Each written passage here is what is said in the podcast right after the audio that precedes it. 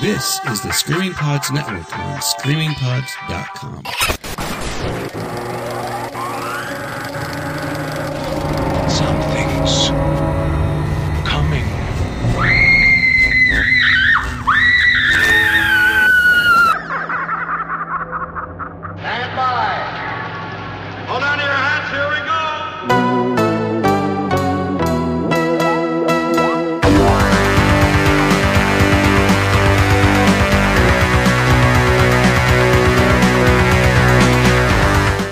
Welcome to the Screamcast episode 150. I am Sean Duregger, and with me is Stephanie Crawford. Hi. Everyone else bailed. So you They totally stood us up. so you got us today. I'm so sorry.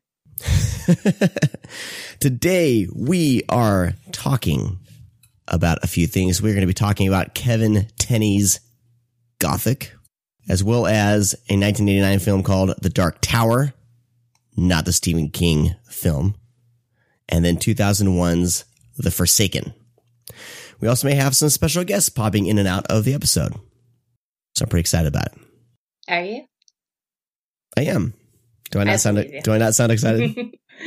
no, you do. I just I'm backing you up here.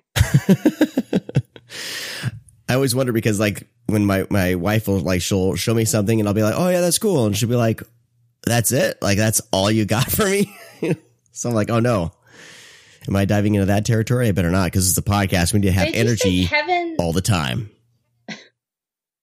Kevin say Kevin Tenney. Gothic? you said Kevin Tenney. I said Kevin Tenney. I'm like, I watched the wrong Oh, Gothic. man. Yeah, this is starting out fantastic. Ken Russell. I, like, oh god, can I see like a witchboard version of Gothic really quickly without Sean knowing? well, I was just I was just listening to Bloody Popcorn, and they were talking Kevin Tenney. Uh, so I must have got my wires crossed here. It's still early. We're recording early uh, on a Saturday morning, and it is 7 you know- a.m. people. yeah. So uh, yeah, Ken Russell, not Kevin Tenney. And now you know people give a shit online, which is fine. No, I think we should make the entire episode. What would it be like if Kevin Tenney directed Gothic instead of Ken Russell? Yeah, I know my imagination's going okay, but your yeah kind of indicates your imagination is not going. So I'll let this go for now. Well, we'll we'll talk about Ken Russell in a little bit because he- he has some issues. So um so I don't know. Gem. They would be, they would be it would be two very different films, Kevin Tenney's Gothic or Ken Russell's Gothic for sure. So maybe we can uh yeah, we can do that. We'll we'll mess around. but first, let's jump into what's on our doorstep. Holy cow, I almost forgot. We'll get the door. Pizza.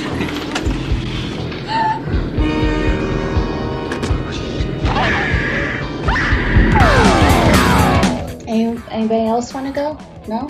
No, Okay. oh, all right. oh. I know it's, it's it, feels like it feels like we've you know I don't know I work in an office and we have meetings and it feels like like the Monday meeting where like everyone's called in sick or is on vacation and it's just like me and like my boss and like the one other uh employee in the in the group and we're just kind of sitting around just trying to make the meeting work. I keep checking the employee Slack chat, but nobody's here today. but it's okay, everybody. We'll get this done. Okay. Let's see. Uh, recently, um, uh, ooh, I rewatched Tragedy Girls, Mm. which everybody knows and everybody loves, but I've never talked about on this show. I I haven't watched it yet. what? Yeah, I haven't watched it yet. Sean, you're in for a treat. I just got the Blu-ray and it's and the nerdy person in myself is like, this is a BDR. This is manufactured on demand. And I got nerdy Oh, about it, but I can't wait to watch it. Yeah, but uh, I'm excited. I've heard so many good things about it. Tell, tell me, tell me about it. Ooh. well, I hate uh, when I really, really, really enjoy something. I always hate overhyping it because everyone's different than me. And uh, I don't know if you've noticed this. Sometimes it can have an effect if something is like everyone loves something. Sometimes I'm like, well, I don't know.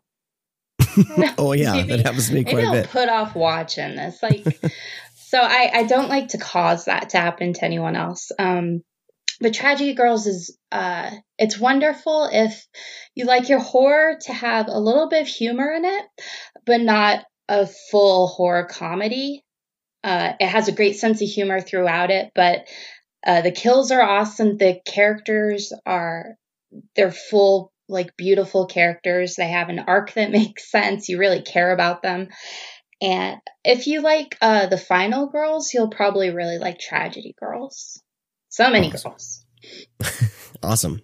So yeah, my first time for this year. It's one of those movies I immediately want to watch again and like force it on all of my friends. I love movies like that. So I'm glad you got the Blu-ray. Are there any extras on it? I think there's think I a, a heard couple. I don't have it nearby. I think there's. I think it's just a commentary. I think it's on my massive No, to I watch love pile. commentaries. I know. Yeah, where? Why isn't your Sean stack right next to you? what is it was. I'm looking at it, but I. It's you know I can't read it right now. It's somewhere in there Uh, okay, and beneath Repo Uh, another one I watched on um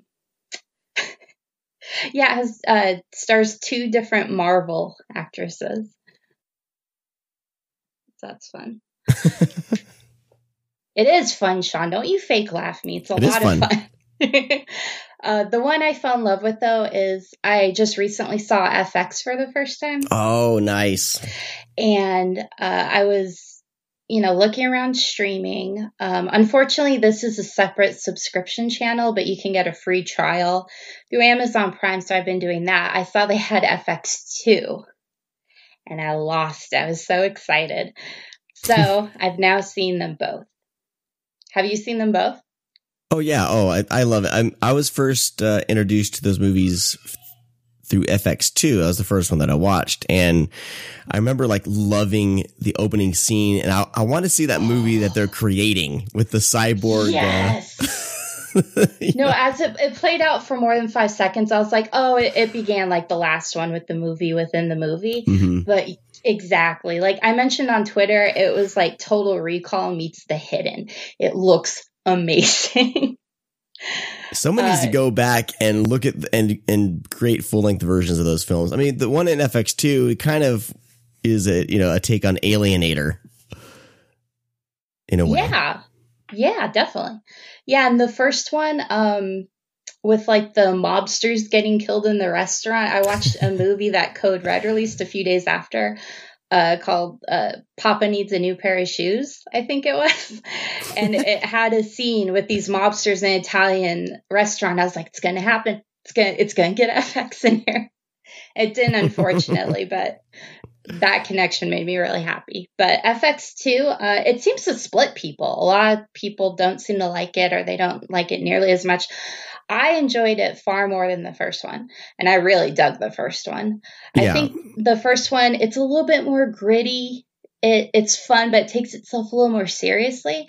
This one kind of just goes for it. Um, and I personally love that. Uh, the clown Brian Dennehy romancing is just, oh, it's so good.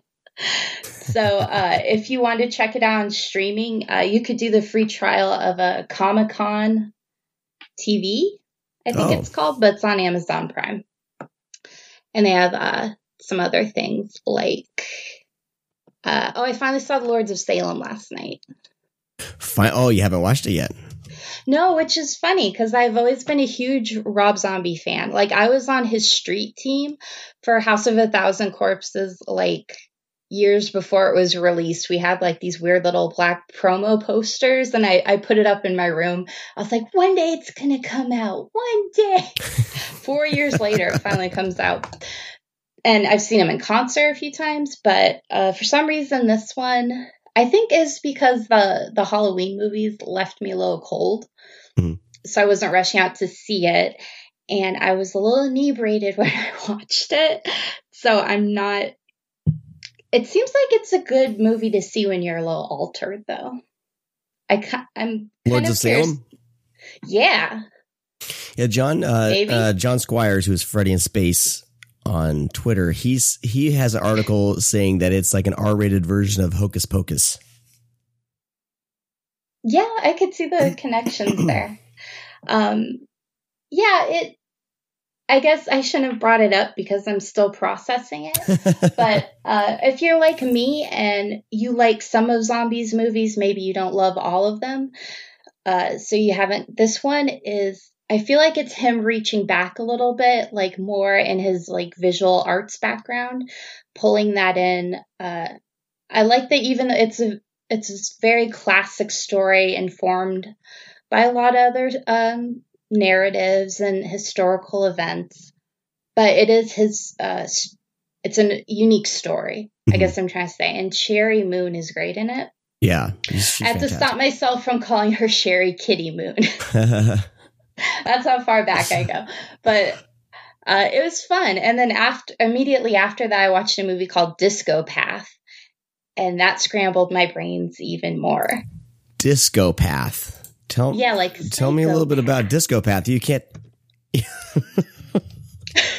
okay, I feel like I'm going on too long. I'm sorry, but No, no, no. I need to Um, hear about Discopath. So, because Okay. apparently, uh, I mean, you can't just drop a name like that and move on. So, please, please, watch what is what is Discopath? dropping the mic on Discopath. okay, well, you know, I saw the title. I was like, yeah, I'm, I'm clicking on that, and it's. I didn't look up anything on it. I just started playing it, and it's apparently in 1970s New York City. But I was like, oh, it looks like people are dubbed over or have very inconsistent accents. And then I saw it was a French director. I was like, oh, I suppose it's like a French movie. And then some people sounded Canadian and French Canadian. I was like, are they trying to pass French Canada as New York City? and they kind of were, and it was great. But uh, fairly early in the movie, no spoilers, the lead character finds a reason to immediately get on Quebec Air, and then the movie is like mostly French subtitles after that. It's like enough Wow. of this New York City. I need to go hiding in Quebec.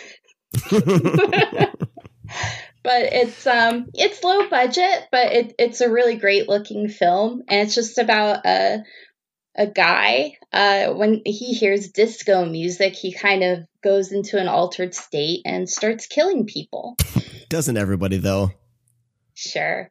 But I was surprised looking at the budget like they like officially licensed out like really good songs and like actual disco songs which uh I was impressed by. A lot of people were saying it's like inspired by uh Giallo which uh visually yeah there's one death scene that would totally be at home. Uh, but it's kind of like okay. Do you know the early the Donnas albums where like they're in their like bedroom looking all cool, like Yeah. the teenage bedroom? It kind of remind of like this movie kind of looks like a early Donna's album with like little hints of Giallo. Uh, but I I, would actually, if you're kind of, yeah, it's definitely worth checking out. It's, it's kind of, it's not amazing or anything, but it, it's unique. Uh, it's unusual, and the accent game is fascinating. So I Where- would recommend it. Where did you find level. this on? What was it on Amazon Prime or Netflix, or where did you find this? Yeah, it was either on that Comic Con uh, streaming or it would be on regular Amazon Prime. Either Comic. Con streaming. That's that's that's that's new to me. Mm. Yeah, it looks like they they mostly focus on like fan centric documentaries. Like they had a documentary about the supernatural fandom on there, but they have some very random horror Huh. movies too. So it's worth the seven day trial. Like I just I'm cheap, so I just cram in as many movies as I can. So Sean, what's on your doorstep? My doorstep is is lacking this week. Not very, uh, you know, not very high, but that's but that's fine. Um, I did finally get around to uh, not finally. I guess it just recently came out, but uh, the sequel to Skyline, Beyond Skyline. What are your Stephanie? What are your thoughts on on Skyline? Did you ever see the first Skyline? Mm, okay, well first I'm going to ask you, what is Skyline? Okay, never mind then. Skyline is a uh, was a low budget science fiction film that came out, gosh, five or six years ago, maybe. But um, it basically takes place mostly in an apartment complex, and aliens are invading, sucking people up through the air. Pretty cool visual. It's uh, directed by um, Liam O'Donnell, who was is you know was a science or was a special effects guy. I forget what movie he was working on. He was working on a big budget alien invasion movie at the time as well. I want to say, I want to say it was um, what was that one where they all? It's like soldiers versus aliens. What is that? It got bad reviews, but I loved it. And it's anyway. So he, uh, uh, Battle Los Angeles. Oh, okay. I'm not sure if he was on that. He was on some big budget film that came around the same time. Um, and he somehow with his connections got a, a huge marketing push. It got, I mean, it was, this thing was like all over Comic Con, posters everywhere, trailers. And unfortunately, when the movie came out, since it was low budget, one, you know, one location, low budget movie with some special effects thrown in, it got kind of hammered and it's really not that good. Like the, all the stuff in the apartment, it's, it's all okay with everything going on and, you know, outside. You kind of want to see all that. But the movie, spoiler for Skyline, by the way, the first movie, because you need to kind of know what's going on going in. But all you really need to know going forward is the last like 10 to 15 minutes of Skyline because our two lead characters get sucked up into the alien spaceship. And then the whole thing is like the aliens are popping out people's brains like Pez just popping them out Ooh. and using them as like batteries to run these like exoskeleton alien suits or whatever. I don't know. Um, so the two our two lead characters get sucked up. Their brains get popped out, or no, the guy's brain gets just popped out, but his brain turns uh, a bright orange, and once it gets put into the alien spacesuit, and Orange. oh my gosh, oh my gosh, he's controlling the spacesuit. His brain, he's somehow he has taken over the spacesuit, and it's still him in an alien body. Wow, you just sold this movie to me. Uh, I'm writing it. and then he he like goes in this like action pose. Oh, and his his girlfriend or they find out during the movie that his girl or during Skyline you find out that she's his girlfriend's pregnant. So uh anyway, his he does like an action hero pose and Skyline ends. So of course you're like wondering like that's like you want to see more, right? Like when a movie ends like that, you're like, Oh, yeah. What is going to happen? I need to see what else is going on, but it ends. So the last, I would say only watch the last 15 minutes of Skyline. If you don't watch the whole thing, it's fine. But, but that last 15 minutes is so, Sean is every filmmaker's crazy. friend. it saves the whole movie. I'm not. We'll get to that in a little bit. I'm not every filmmaker's friend. Um, so Beyond Skyline takes it from there, and uh, Frank Grillo stars in this one. And if you put Frank Grillo in a movie, you had me at hello. You had me at Grillo. Am I right? Yeah, there you go. Oh my god. so uh same scenario, aliens are sucking everyone up and it's him and his and his son. They have like a stress relate strained relationship and all this shit starts going down. He's like a, a cop or he's like a cop on leave or something. I uh, I think his wife some I don't know. Some some tragedy happened. He's like a drunk ex-cop or on leave or whatever and all this shit starts going down. Yada yada yada don't want to spoil it, but the characters from the last movie do appear in this one. They do it in a way where you don't necessarily have to have seen Skyline. They explain it all and it's done, I think done pretty well. I think they kind of, you know, we're trying to make this as standalone as possible, which, um, I actually like it when sequels do that, when you don't have to do insane, crazy heavy lifting. Especially with this one, because I knew this one was getting another big marketing push, and I was like, "Man, I was like, I don't think everyone saw Skyline." so, But, uh, no, it's pretty hand. great. Sorry. Yeah. No, the effects are pretty great. Um, and that's the thing about the first Skyline is the effects and the design were fantastic. And that's what caught everyone's eye on these posters and stuff. So this is, this is fun. The effects are okay.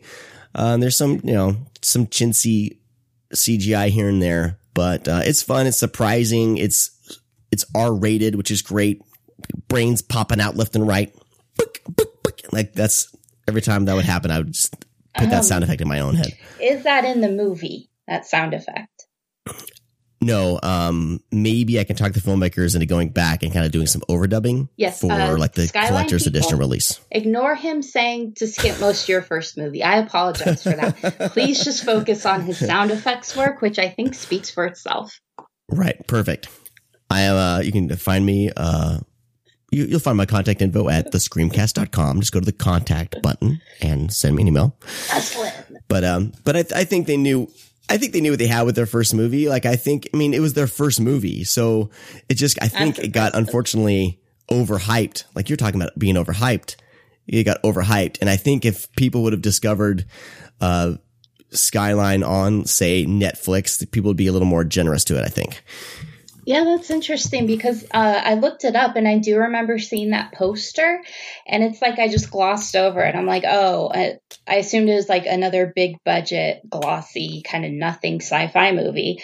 But if I would have seen a trailer with like brains popping up, I'd be like, yep, I'm in. Opening weekend, I'm in. So Yeah.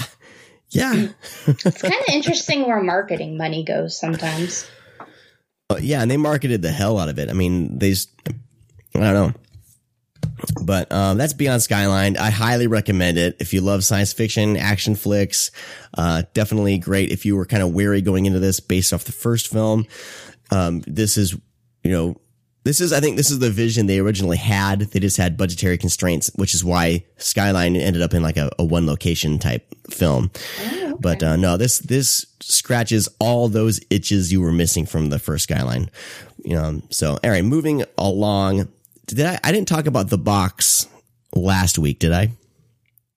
I don't I don't listen to anybody. I don't think I. I don't think I did. I had this in the stack to talk about, and I don't know if I did or not. But um, I don't remember talking about Richard Kelly last episode, so I'm just going to go for it. I'm just being a jerk.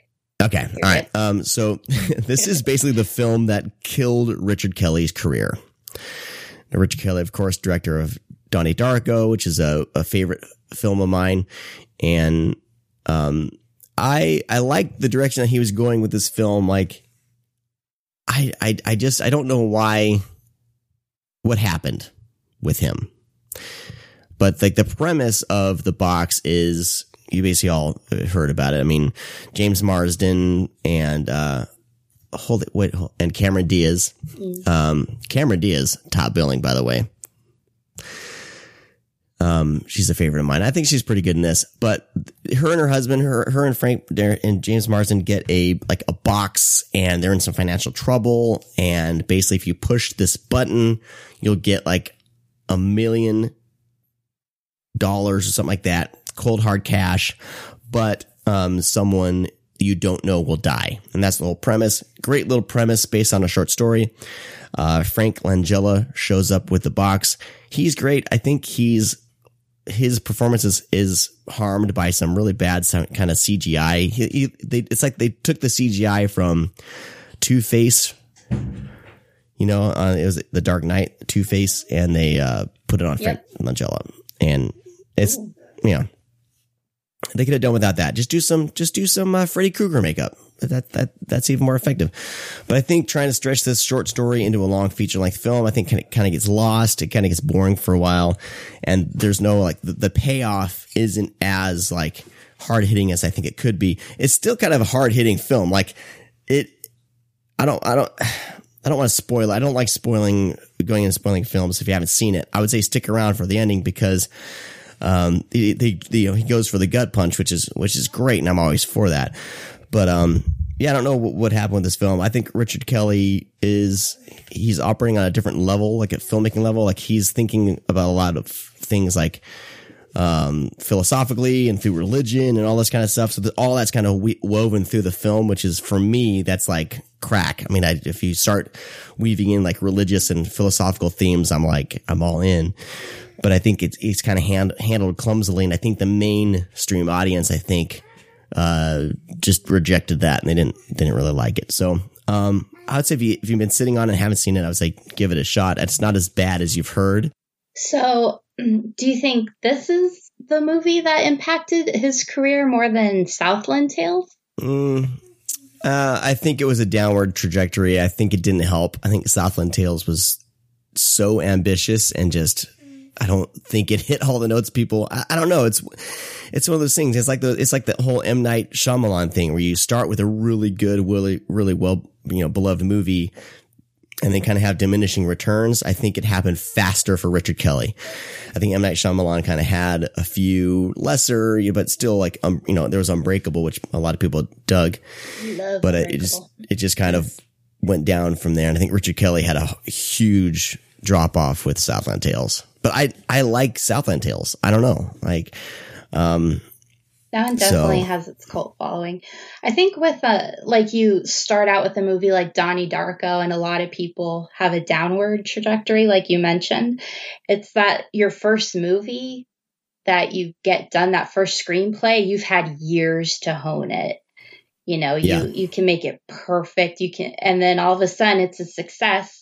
You're immediately getting deals, and you can't really turn them down. You know, you need to get your career going, so you don't have the time. Now you have pressure. Now you have people watching what you do, and uh, if you don't have that luxury of time anymore, I think that's why we see that so often with like a near perfect first film, and then kind of down from there. yeah, I think that happens a lot. Yeah. All right, so that is the box. Um, and finally, um, I'll, I'll mention it really quick. Um, the Cloverfield Paradox, I, I gave that a watch, and that was this whole marketing thing where it just got dropped on us. And I heard that there was some troubled productions and all, uh, troubled troubled production and all that kind of stuff, and that um, who's the studio releasing it? Paramount kind of. They, it was reported it was like, oh, it's just been dumped to Netflix. Uh, but I watched it. I am a sucker for space horror. Um, so I dug the hell out of it. Like I'm, I'm a fan of the movie Life. I'm a fan of the Alien movies, even the most recent, like Prometheus and Alien Covenant. I, I look past all the flaws and I just love it because it's horror in space, you know. And I, I, I dug this movie. I think, I think they have a, they're having a, hard time weaving this Cloverfield stuff into these films because none of these films start out as Cloverfield movies and they're kind of either after the fact. Like I think they did this with 10 Cloverfield Lane where I feel like they bought either it was close to being finished or was the finished film and then they tacked in some Cloverfield stuff. Dan Trachtenberg, the director of 10 Cloverfield Lane has been very, he's maneuvered around these questions. so, so the, everyone's kind of keeping, you know, keeping everything quiet on how they do these films. But to me, it looks like they're taking all these unrelated things, trying to weave in this Cloverfield stuff, whether or not, like, they don't really care if it really ties into everything. Um, this one is, there's a, a little more for sure, like, yeah, this is related to Cloverfield for sure. I don't want to spoil anything, but for sure, for sure they tack that in there. Um, but I, for me, I think it's a, doing a disservice for these as films because everyone's going in expecting this. Oh, we're going to learn more about the Cloverfield universe, and I'm like, no, these are unrelated. But but see, but this you know one thing relates directly to the first movie. I'm like, yeah, it's tacked on. Can't you tell it's tacked on? So if you approach these for what they are, I think they're fun little genre exercises. But uh, I feel like they're doing a disservice trying to tag, you know, bring all this uh, extra stuff in and and uh, I don't think it, I don't know if it's going to work because the next film is going to be it's going to be coming out in October, and it takes place in World War II, and then apparently there's another one uh, that they already have lined up that's already done. So they're they're buying up these movies and tacking in the Cloverfield. I don't know. I don't know. Calm But- down, Cloverfield. For uh for what it is, if you just take this as a sci-fi horror flick, I think it's a lot of fun to be had.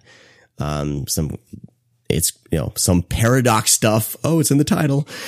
That uh, that's a lot of fun, and I don't know. So So if uh, it didn't have Cloverfield in the title, how would you rate it as just a space horror movie? I would I would rate it probably along the same lines as Life. Just Okay. you know a, a B level science fiction shit goes wrong in space flick.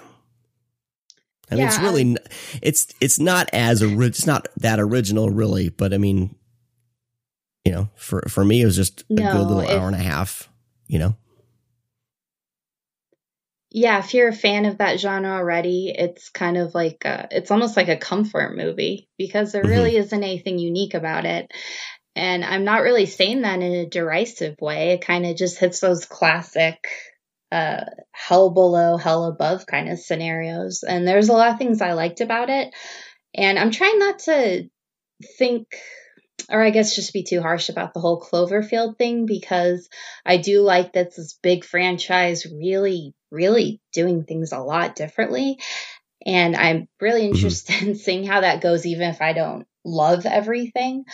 Uh, so I'm just kind of enjoying people are trying something different with a big franchise. So yeah, yeah. I just, I just, I do not like the immediate hate. You know that uh, everyone tries to just be the first because this movie came out after the Super Bowl. It's like by the time I woke up, all of a sudden there's all these spoilery like tweets and all.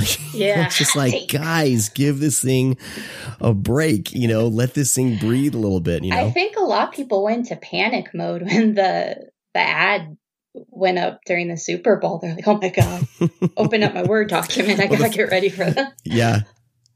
What I didn't I didn't get my free press screening. What what? I think there's look. I have to look watch on Netflix at the same time as you. I think, and this, this is just me reading the scenario, okay? Film Twitter, so don't crucify me, all right? But I'm just reading the room. I, I, here's what I see. Whenever paid critics don't get to see, have, get the advanced screening, and you can, you know, you can tell me if I'm wrong, but if they don't get that advanced screening or get the invite to watch it before everyone else, they automatically assume the movie's shit and then they automatically go into kind of uh, tear it apart mode. And I've seen this time and time again. This is all happening with uh, Duncan Jones. He has a movie coming out, and people were all getting all butthurt that they didn't get an advanced screening. So automatically they're saying, "Well, I heard it sucks. I heard it sucks. Word is it sucks." It's just like everyone relax. View these films for what they for for what the filmmakers created. Let them breathe. If if if it's bad, it's bad. Okay, but I feel like there's a lot of people dancing on the graves of some of these movies, excited that they suck, and that kind of bums me out because I always approached films like I want to enjoy the film and I want to see, you know, what the filmmaker had in mind. I want to see what worked and what didn't, and kind of and go from there, and really not be happy that a, a movie's bad in a sense. Where I feel like a lot of people with Cloverfield Paradox were just like having just so much fun ripping it apart. And I just think, I'm like, that shouldn't be a job as a critic, in my opinion. And I know there's people out there that disagree with me. I saw some sub tweets after I tweeted some shit, so I know what's up. Rabble rouser. Yeah, that's nothing new though, because like decades and Yeah. decades ago. Uh, Yeah. I like reading old reviews. I have like books of old New York Times reviews and stuff. Um, but that that would happen. That was kind Mm-hmm. of a classic thing. They wouldn't screen movies for critics if uh, they tested poorly with audience or the studio just didn't have faith in it, and that set the tone. And as much as technology changes, that's what everyone assumes. And a lot of time, it is true. Uh, but it's not true all the time, and especially now that we have uh, these super fast release dates right after something wraps. Uh, you know, like net. It used to be like if something went straight to video, that means it was terrible, and Netflix has completely changed that game. Um, it it would be nice if we kind of slowly started changing our thinking that way. I completely agree with you. Yeah. But this has been going on for a long time. Like critics would even I know. put it I've- at I've the read- beginning of the review. Like uh, Roger Ebert would do it. He'd be like, "They didn't Oh, yeah. screen this movie for critics, so I Yeah. had to go pay for it myself." And now I see why. You know, yeah. Robert Roger Ebert has some really nasty reviews. no. Sometimes uh, like I'll just go into his website and like click on like things he rated two stars, and it's Mhm. great. Yeah. Yeah. Well, it, it's been around. A film criticism. Look, I don't, I've never been paid for a film review. I don't rely on clicks or anything like that to make a living. So I, I get it. I get the struggle. I get like, I, I get it, you know, but, um, but I'm, I'm just, you know, I'm just saying like, look, just can, I look at it reviews as constructive criticism. You, you know, I don't know, but, uh, the next movie I'm going to talk about, I didn't like. so here we go. Now I'm the asshole in the room. Uh, Adam Green's Victor Crowley came out, and this has been getting a lot of buzz. I think a lot of people were expecting there was when they released it, they kind of did a. Everyone thought they're going to go see the original Hatchet or something like that, and they sprung on everyone a new film from Adam Green back in the director's chair, and uh, calling it Victor Crowley, and then of course all these other uh, publications started saying it's a reboot. He's rebooting Hatchet. I'm like, what are you talking about? No, this is this is Hatchet four. Um, and I I get that a lot of people love these movies. I get there's a rabid fan base, and but this movie for me just did not work. Um, so preface that with I love the idea. The opening scene is great. It really sets the tone. And I love the first Hatchet movie and I kind of like the second, uh, the third one is okay. But I think with Victor Crowley, it's more of the same. Once it kind of gets going, you have all these characters, uh, together and, and you don't really like many of them.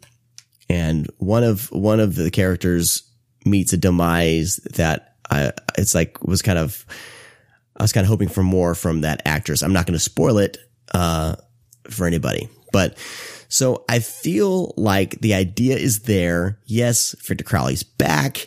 These are known for outrageous, gory kills, which those are here. But I feel like the tone of the film, once you get past the beginning, there's like a weird comedic tone to it that just didn't work for me. Like there was zero tension because whenever Victor Crowley shows up, he just screams and shakes his head and and you know, and that's this is character. Like there's no kind of tension or lead up or anything like that. And I mean, that's what Adam Green's always been going for with these is like the 80s, goofy 80s slashers. But I think even those had at least some attempts at kind of dread and fear. And like this is just, to me, just a, a horror comedy, like straight through horror comedy with some, some fun gore gags and nothing more. And I was, I don't know, and maybe there's expectation because I was like, man, because the idea is so great and you can really craft like a film that can be both funny and terrifying. Um, but I just feel like Adam Green just isn't inter- interested in that. So it didn't work for me, like at all.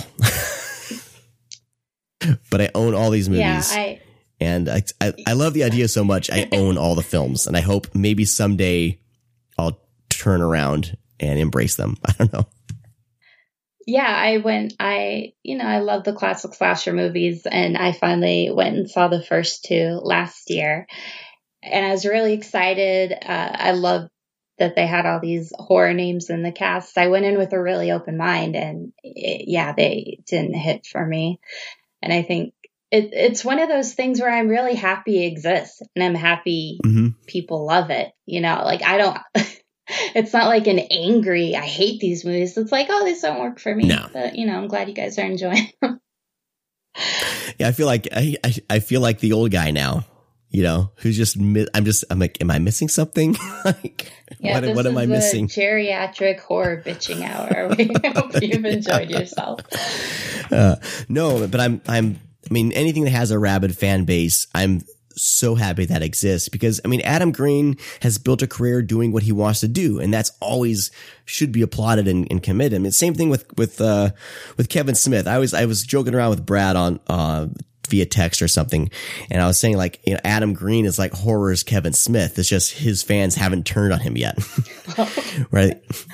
Like people turned on Kevin Smith quick, but he still has his fan base. But it, it was like, but Adam, I don't, Adam Green's never really reached the level of like Kevin Smith where, but in the horror community, I feel like he's really well respected. He has Holliston, he has his podcast and, um, him and Joe Lynch, like I really respect both of them. It's just their movies for some reason don't work for me all the time. Like I think that Adam Green, like my favorite movies of his are, um, Spiral and Frozen. I love those two films and I think those work in many different levels above than just trying to be some horror movie. Frozen, I think is really has some terrifying moments in it. Spiral is just uh you, if you haven't seen Spiral, check it out. It's great. It's an unsettling little film. I think I think it was I think it was his first film or or it was his follow up to Hatchet, but Um, and then Hatchet's fun. Hatchet's a, just a goofy, fun flick. So, I mean, there's a lot that Adam Green does that I love. So it's just sometimes it hits, sometimes it doesn't. But he- of course, he's going to go back to Victor Crowley because that's his bread and butter. That's where he's he's making most of his money. So, I mean, yeah, well, I'm sure they're think- I fun mean, as that- hell to make too. Oh, I mean, I and I haven't got to the the making of. I hear the making of on this Blu-ray is just fun as hell. So, um, that that always makes me whenever I see those, um, a really good making of documentary, and you see how much fun everyone's having. That really lessens the uh the the blow for me with you know for these films. I really accept them more. Um, I don't know if I've said this on the show or not. Like the movie The Expendables, right? Awful, stupid movie, which I kind of dig. But once I saw, uh, I, I it's it's it's awful It's so as it shouldn't work. Well but I written, love it. well acted, Sean. but once I saw the making of and how much like Sylvester Stallone was putting into this and how much like fun they were having on set, I was like, it, it I was like, yeah, you know what? I'm glad these movies exist because, um, so that's the same kind of thing with uh, Adam Green. I, when every time I watch him talk about movies or see how him making movies, it just makes me just put all my gripes aside and be like, all right, I'm glad he's making movies. So yeah. Okay, so Right. would, would you put Victor Crowley in an Expendables movie? would I put Victor Crowley in an Expendables movie? Yes. Yeah. And let Adam Green direct it. Now we're talking. That one I would see. you and I are very similar as we kind of go, uh, we kind of like veer towards movies that we know are probably going to be bad. I go. We seek them out. I I don't know. I'm an optimist. I really just I, I go in thinking everyone worked really hard, really wanted to sincerely make something good, and from there, uh, Yeah. who knows? Who knows what you'll get? It's exciting. It's a fun way to watch movies. I'm down. And I, I think that's a good and healthy way to appreciate movies for sure. All right. Let's jump into some news with Josh Obershaw and then we will come back and talk about Dark Tower. Josh Obershaw, what's up, man? Welcome to your news segment. I am caffeinated and ready to rock and roll. awesome awesome so uh before we got onto the call here you were telling me kind of what arrow's doing with their announcements and i thought that was super interesting so i was wondering if you can uh let everyone know kind of how arrow video is handling their announcements because they're doing they got their hands in many things like even like music or records right Yeah. So as a result, plus they also have Arrow Academy, which is um, sort of like non-genre films, like the like uh, the Apartment, for instance, the uh, classic movie with uh, Jack Lemmon. So what they're doing is they're splitting up their announcements every uh, every Friday of each month. So the first Fridays are usually held for reissues. Like they announced reissues of stuff like Raising Cain and um, uh, Shock Treatment for the UK and some American titles, especially like uh, like the Steelbook of Hellraiser and stuff like that. There's a standard edition of The Hills Have Eyes that's coming out, and I think Arrow Academy is getting its own date, its own Friday. I think the third Friday or the second Friday is Books and Records, and the last Friday of the month is when we get the good stuff, like the new new releases, the new new announcements, and you know box sets, limited editions, stuff like that. So I don't have anything as far as Arrow this time around. Next time, definitely we should have we should have the uh, the the the May announcements next time. But here's what I got so far, really quickly. Uh, Paramount Paramount has announced a 40th anniversary edition of the classic stoner comedy Up in Smoke. oh man I've been waiting for this one to come out on Blu-ray. This was actually on my wish list. So uh, yeah, that's coming out on April 10th. There's two different versions. There's a combo pack, which is a Blu-ray DVD, of course, and there's a deluxe collector's edition that has a Blu-ray, a CD of the soundtrack, a vinyl of the soundtrack, a picture disc, oversized joint rollers, a repro of the um, of the original movie poster,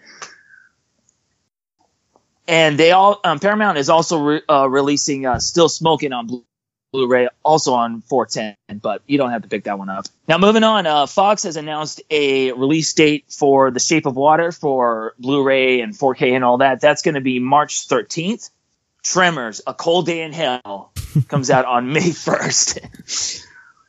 I'm sure there's plenty of fans of the tri- of the um, not the trilogy, the series out there. So I just thought I'd throw that in. Yeah, everyone's everyone's like all about having a new Tremors film, but I think everyone is a bit on the you know doesn't like that uh, Jamie Kennedy has been in the last one and is in this one.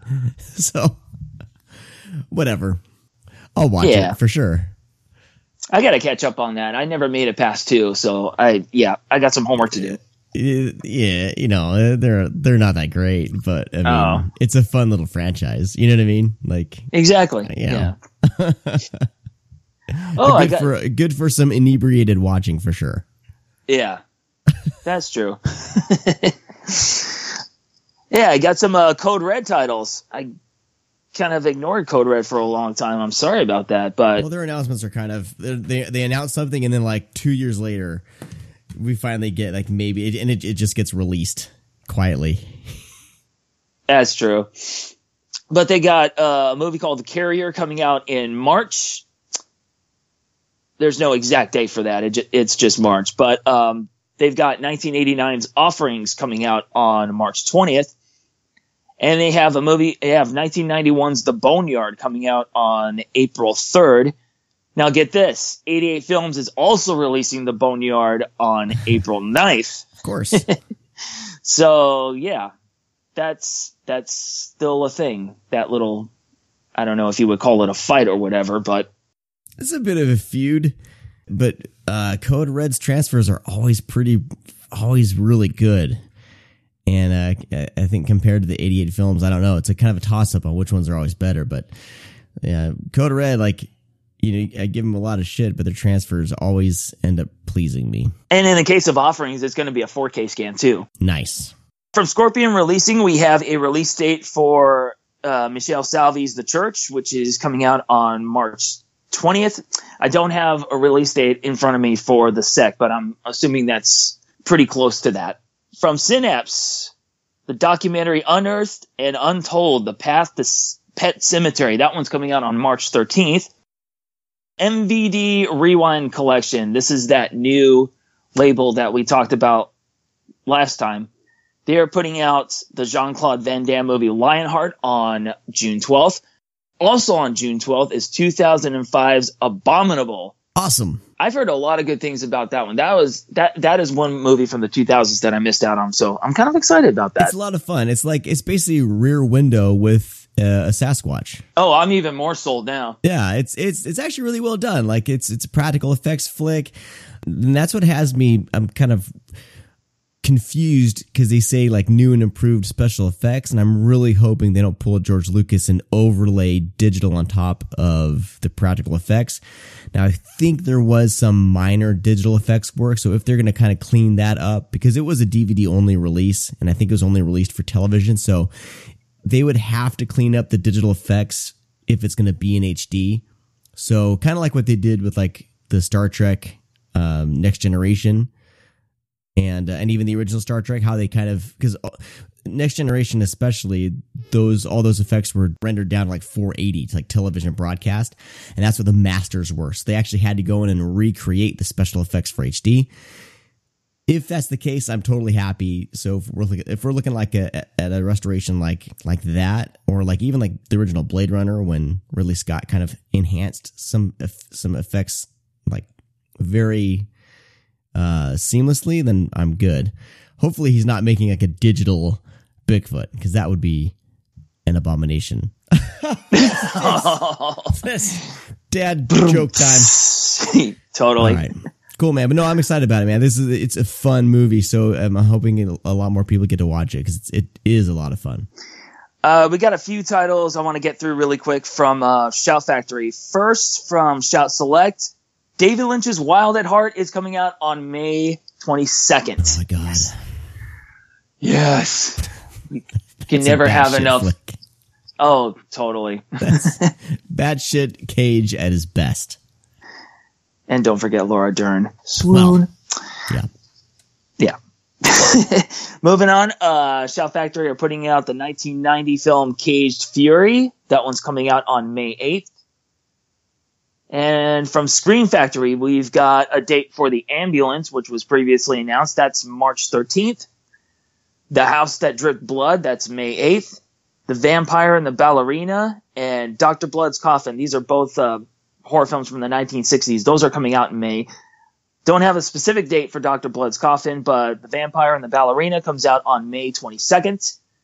We also have Of Unknown Origin, May 22nd. If you've never seen that movie, you need you need to pick this one up because it, it is a, it is a fun one. It's uh it's Peter Weller's first movie actually. Yeah, this is the this is the we talked about this early on in the Screamcast. Uh, it's it's the it's the giant rat flick. I wouldn't say it's a giant rat, but it's a rat that just won't go away. yeah, they, I guess they never. Yeah. Oh man, yeah. This is that's awesome. I didn't know there. Uh, I, I missed that announcement. I'm I'm super excited for that. and it's a Warner Brothers title too. Yeah. Hmm. I mean, this. I mean, this is not a, just you know a Warner Brothers title that Morgan Creek produced, like with Nightbreed or what's the what are the other ones they put out? Like uh, I think The Crush was Morgan Creek, but no, this is an actual Warner Brothers title that Scream Factory are putting out. So, hmm, Hmm. Very nice. This flick is a lot of fun, so you guys got to make sure you, you you pick it up. We talked about it early on. Just type in of of unknown origin in the search bar on on the screamcast.com and you'll find that episode. But uh we, we you know, tricky tricky rat. do you know what else is a Warner Brothers title? What's that? It's Alive. And guess what? Oh, Scream Factory are putting that out. hell yes. I'm super excited about this one. they're putting out the entire trilogy. It's Alive, It Lives Again, and Alive 3 Island of the Alive. Hmm. So it leaves me wondering, you know, are they going to put out any other Warner Brother titles in the future? I guess we'll have to wait and see. I think at this point, Shout Factory and Scream Factory have enough pull that I think they can make some deals.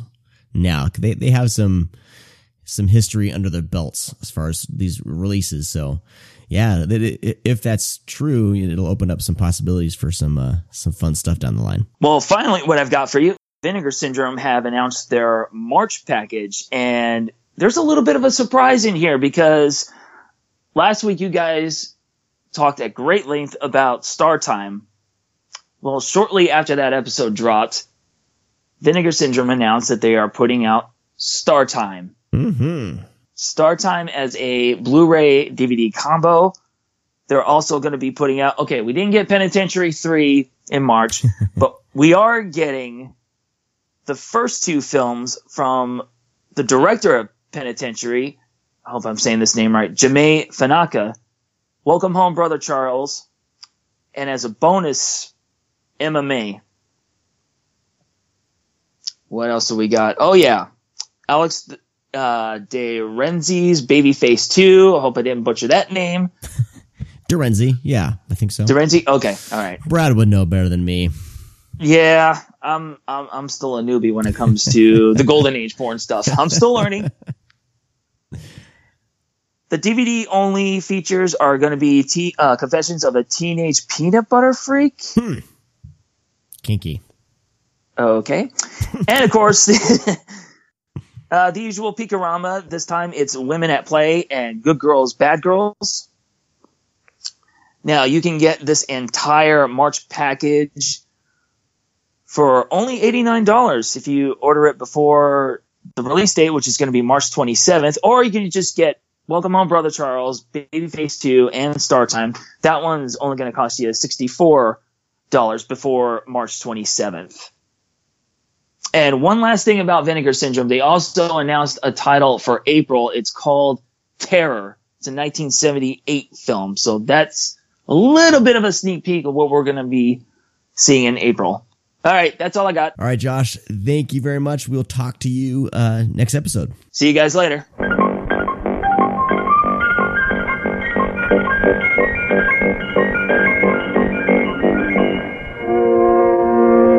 You don't believe me, do you? Well, I believe that you believe it. But the odds are he was having some kind of attack. He's having a stroke or convulsions. What kind of convulsions can make a man pound his head against a plate glass window? You've seen a man die, Mrs. Page. That's a hard thing to deal with for someone like you. Someone like me. You don't know me. Nikki, Well, here we are at last. Right where we ought to be. On video. Oh my god!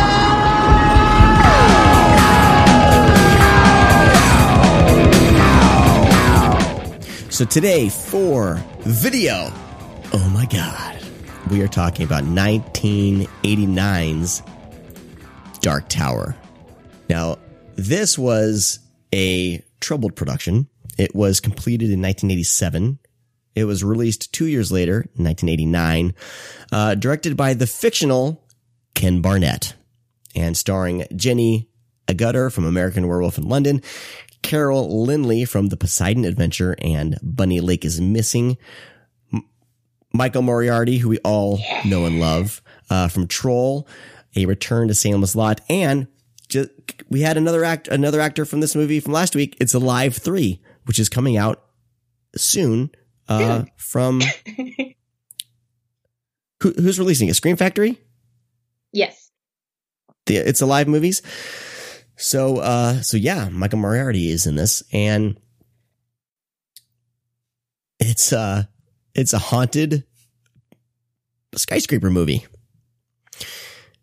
Now what's great about this is I mean there was kind of a lot of hype for this because the real directors it was Freddie Francis who is like this legendary cinematographer um and he's worked with Michael Powell, John Huston, David Lynch, uh, I believe he did The Innocents and The Elephant Man, who's the uh, cinematographer in those films. Then he set out to direct some Hammer horror films.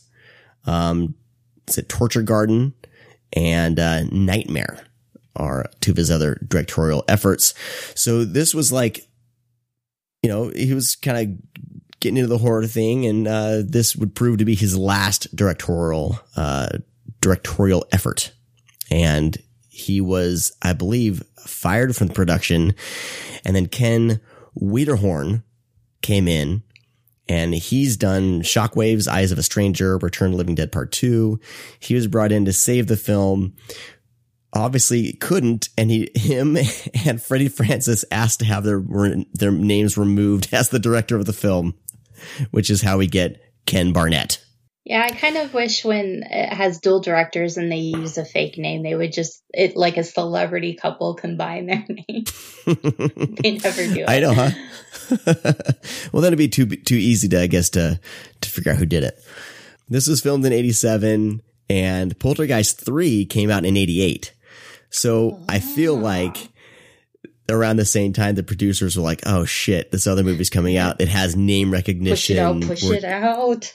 Yeah, They have So a killer tower too. to 1989. Um, I didn't mention uh, in the starring uh, uh, this Kevin McCarthy uh, is in this movie as well. Beloved character actor Kevin McCarthy, and everyone's seen him. Uh, gosh, and like he's one of those guys that just shows up in everything. Yeah, whether You know it's Body about, right? Snatchers or Weird Al. Yeah. One of my all-time favorite films, UHF. Take that ridiculous thing off your face. He's the villain in Inner Space. So, Stephanie, what are your thoughts, uh, initial thoughts on the Dark Tower? Uh, initial thoughts. Mhm. This is exactly the kind of movie I love. a couple years ago, I was like getting all my TV from a little antenna, and it had like these uh, really tiny movie stations, and they would just play the most random things. And I feel like Dark Tower is exactly the kind of thing they would play at like 2 a.m., and I would love. Uh, Michael Moriarty is kind of an automatic win for me. Uh, shout out to Larry Cohen again. Uh, I, I love him. And sometimes he, especially this one and Return to Salem's Lot, he really acts like he's on stage. I'm not sure if he has like a strong stage acting, but there are some moments in here where it, it almost seems like he's turning away and everything around him should go black and he's just like delivering something on stage and then he'll like turn back to a security guard. and it, that doesn't literally happen, but that's the acting style. Uh, it, it's kind of a mess, but it's the fun kind of mess I love. The kills are amazing. The opening scene is so unique. It's so cool uh, on this the side of a high rise. Those window washers have always made me really nervous, and it's such Yes. a great way to open a movie. Um, yeah, like uh, I guess there was that time period where it was, something wouldn't be full horror, I guess, or full action. It would be like really nasty horror heavy action movies. And I, I think this probably would fall in line with that. Or you could say a horror movie with really heavy action. Uh, whichever you prefer. Uh, yeah i don't know. This is, this is a very unusual movie. You have us watch. It is. i enjoyed it it, is, and the copy that I watched was awful. like I Oh, could barely God. see what was going Yeah. on sometimes, and stuff. but but this is my kind of bad shit, Mhm. and I would love to see some company. Uh, love this film as, as as much and put out a decent release. I I mean, we can do like a keen, Time. Hey, companies. Yeah, I know, right? Right? Um, yeah, Vinegar Syndrome releasing Star Time. How incredibly, uh, uh, like uh, coincidental is that? Yeah, right. Am I right? Am I right? Actually, it did actually, I want to digress here a little bit, but that actually, um, cause Brad has a list of all these VHS flicks that big guy kind of pull from when I'm kind of trying to put these shows together. And I saw the cover of Star Time and I was like, fuck, we got to talk about that. And so I put it in there and I made, I mean, two weeks before we actually recorded, I kind of put out a little thing online saying, Hey, here's what we're talking about next. We're coming back. And, um, uh, Vinegar Syndrome dropped me a line. Um, one of the, one of the guys who run Vinegar Syndrome, I'll keep the name down. I'm not sure if I, you know, you know, don't want to get anyone in trouble, but he hit me up and was like, dude, we're releasing this, uh, this year. And I was like, no way. I was so excited. And I had to sit on that for like two week, no, almost a month. I had to sit on it and not tell anyone. And it was, uh, So you pretended not to know on the fun. show? what? What? Liar. I don't trust never, anybody ever happened. anymore. but uh so happy. I Even I mean, just else. having them release Star Time. I don't I don't have any prior knowledge about anything else. I promise. Uh, but just having them release that shows me that I'm. I think 2018 is going to be pretty fun. So, if they're kicking it off with Star Time, I don't even know. Mhm. But uh, anyway, Dark Tower. this isn't the this isn't the yeah. Hey, Vinegar Syndrome release Dark Tower. Uh, I don't I don't have any knowledge about this. I don't know where the heck this thing is. I have no idea if if a print is even available. But this thing would be a lot of fun. Um, yeah, it's my kind of uh, crazy, and it's the poster is absolutely incredible. Um, I should have the you should see, see the poster in the show notes, and it's like I want to have that poster on my wall somewhere. Oh, like the casket tower? Yes. Oh yeah. yeah. no, Michael Moriarty, he's the detective, right? Mhm. In this. And he, uh, he like talks to himself when he's typing on the computer like this all the time. Williams. Doesn't make any sense at all. Not at all. Not Williams. One minute you're fine, the next minute you're a fucking psycho, a mass killer. There's gotta be some goddamn thing here that explains it. It's nuts. How the whole fucking world is nuts. That's the problem. Uh, really weird. And then he has that scene where he walks in and he's meeting our actress. I think it's Jenny, uh, Agutter, I think. Um, but he like invades her personal space when he first meets her. He like pulls a gun because she's working late and he comes up to her. Why are you upset? Gun still, Uh, gun still drawn and is like right up in her personal space. right after And, there uh, was like a, a mass shooting in the tower. What are you doing here at this hour? I have work to do. I often stay late. This is the second time someone's pointed a gun at me today. Tell me about it. I was downstairs in the lobby when the shooting happened.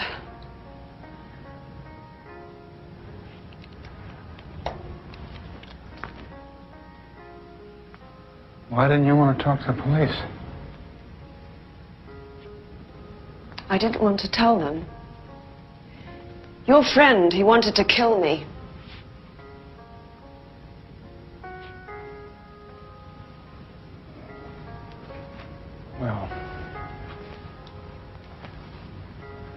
Tell me he wanted to kill everybody. No, he was aiming at me. Yeah? Well, you're so special.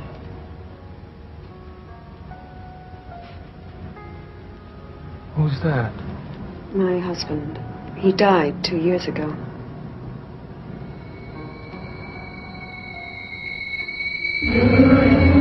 And then a security guard comes in and uh, he's like, "You okay?" And the and the detective just goes to her and he goes, "Oh, um, I'll call you tomorrow." And he walks away. I mean, he's he's operating on a whole different level in this film. Borderline creepy perv, in my Or- opinion. Yes. I mean, you love him because uh, he's Michael Moriarty, but woof. Yeah, this is probably the roughest thing to try to love him. yeah. There's another there's another line in this film where a woman go uh, he asks to this woman or somebody asks I didn't I didn't make a note who's talking but the the question is uh, are you married and the woman goes no I prefer to drink instead. yes. And he's like, ha, ha. It's one of the best lines ever. So, um, but yeah, no, I had a lot of fun with this film. There's some, some goofy stuff like that in it. And, uh, of course it, and, you know, near the end of the film, it's the woman being chased by someone type setup that we've seen a billion times. But, uh, but I, but I think it, you know, I think there's a lot to enjoy in this film if you can find it. I know that there are, uh, it's, it's on VHS. You can find it that way. Uh, as with most VHS only stuff, you can find these, uh, online or CD or like V, like YouTube or seedier places of the internet. But I feel like this is one that like should be, you know, people should be talking about more. And I know that there have been a few articles written on this and at, uh, I think flickeringscreen.net wrote something up and then, um, the pinksmoke.com had a write up because they were, um, highlighting Kevin McCarthy movies. And this gets a really, really fun write up on the pinksmoke.com. I'll try to put these into the show notes. Really fun reads. Um, and yeah, if you ever get into a rabbit hole of Kevin, uh, uh, Okay. Kevin McCarthy films, Right, it's just a lot of fun. Just look through his filmography, the films that he's made. Yeah, it's not a lot. Uh, it's not a lost classic, but it's incredibly unique. It's a lot of fun. You, I don't think anyone would regret watching it, unless like your child was being born and you're like, hold up, I gotta watch the Dark Tower. Oh yeah, yeah, Dark yeah, Tower no, instead, yeah. and you might regret it then. But under normal circumstances, no, it's a lot of fun. Yeah, I mean, I would put this on the level of like Star Time Discovery. You know what I mean for this for this segment, but um, you could, it's if if you dig these types of flicks, like yeah, you're gonna have a lot of fun watching this. And uh, I mean, Kevin McCarthy, we haven't really talked about him yet. He plays like this drunk, drunken like psychic or something. Like it's brought in, of course, like every haunted story, you have to have someone come in like a medium and Well, who else you know- can deal with these friggin' ransacking ghost towers shenanigans? Well, he like he comes in and he's like, "I'll I'll help you with your problem. I got this." And then he disappears, and then he's like, "I don't want to do it." And then he's like at a bar just drinking when they find him again. but he's he's great. I mean, uh, So his wardrobe very- alone is worth is worth it. But uh, his character's name is is it Sergi? I don't remember. Oh my goodness. Um, good stuff. All right. Well, I think we've done our da- done enough damage to uh, the Dark Tower. We love your Dark Tower. Boy, that sure was a great game, guys. I'll say, that really worked up an appetite. That game really took it out of me. Let's eat. Did I hear someone's hungry? Try the stuff. The great tasting, all natural, low calorie treat where enough is never enough. Mmm. Gee, that sure hit the spot. How's yours? You okay, bro? Oh my god. So grody. Ew. The stuff. Enough is never enough. Kaci Hansen, the homicidal homemaker, joins us today, uh, dubbed as the Martha Stewart of the macabre. Welcome to the Screamcast. Thank you for having me. Of course, I've uh, it's it's Women in Horror Month, so I figured it appropriate to uh, to have you on. We've been wanted to bring you on the show for quite some time, and um, we've been flying by the seat of our pants for the past year, so we haven't been able to schedule. So my whole goal is to start scheduling things and getting people on, and and uh, so welcome. Thank you, thank you so much for having me. I'm glad that we could work this out. I've known about your YouTube channel, your cooking stuff. Um, I wanted to use this as kind of a springboard so people can who haven't seen your show can kind of get to know you a little bit. So when I mean how did this all start? I mean, I know you've been involved with writing for websites and things like that. When did the cooking stuff kind of come into play and how did that lead into the homicidal homemaker? Well, I'm going to send you to a little throwback. Remember that site called MySpace that used to be a big thing? well, I started on MySpace a, a really long time ago. Uh, gosh, I don't even remember what year that was, but I started posting some of my creations. I am an art major and I love food and I love horror. So the homicidal homemaker was just kind of a natural combination of the three things I'm really passionate about. And as an art student, that those skills started creeping their way over into my kitchen. So it started off with cake decorating. I just got way too many bad cakes from a bakery and I wanted to, you know, try my own hand at it. So the food, um, combining like the food with art really started off on cakes and pastries, but I wanted to know how I could take them onto savory dishes and appetizers. And the whole idea of starting a blog with tutorials, it all kind of spawned from a, a Jello brain mold. I started posting these uh, these gelatin brains and I didn't want them to look like jello. I wanted them to look like actual brain matter. So that kind of was a little personal goal of mine and I started posting them on MySpace and immediately people were asking how I did it and if I would share the recipes. And I thought, well, that might be a cool thing to share and I'm actually a web designer and a graphic designer. That's my profession. So I thought, well, I'll put something together and maybe five people will get a kick out of it. And, and I doubt anyone will ever make them, but it might be fun. And immediately people started showing an interest. When they heard the name, the homicidal homemaker, they, a lot of women felt that they could identify with that name, which I thought was really funny. And immediately people started making the recipes, which was really shocking to me. I, I couldn't believe anyone would want to make gross looking food, you know, other than me. And that's when I realized that, you know, I might have something special here. And I really started kind of fine tuning what I wanted to do. I always wanted to bring video to the website, but it just wasn't something that I really had any experience doing. And I didn't have any experience running a food blog for sure. So I kind of just dove into it and really did it as a way to express myself. I uh, am very involved in the horror genre in other ways, but I felt like this was a really nice way for me to express the artistic side and also to utilize the skills that I use in my everyday career. I normally am doing corporate and medical websites and stuff that I really have no interest in. So it was really fun to get to utilize my skills into something that I was passionate about. And I did everything myself from the ground up. I did all of my own graphic design and all of my own photography. I didn't really have any experience taking photos, but you know, I did what I could and and used what equipment that I did have at the time. And I always wanted to bring the video into it.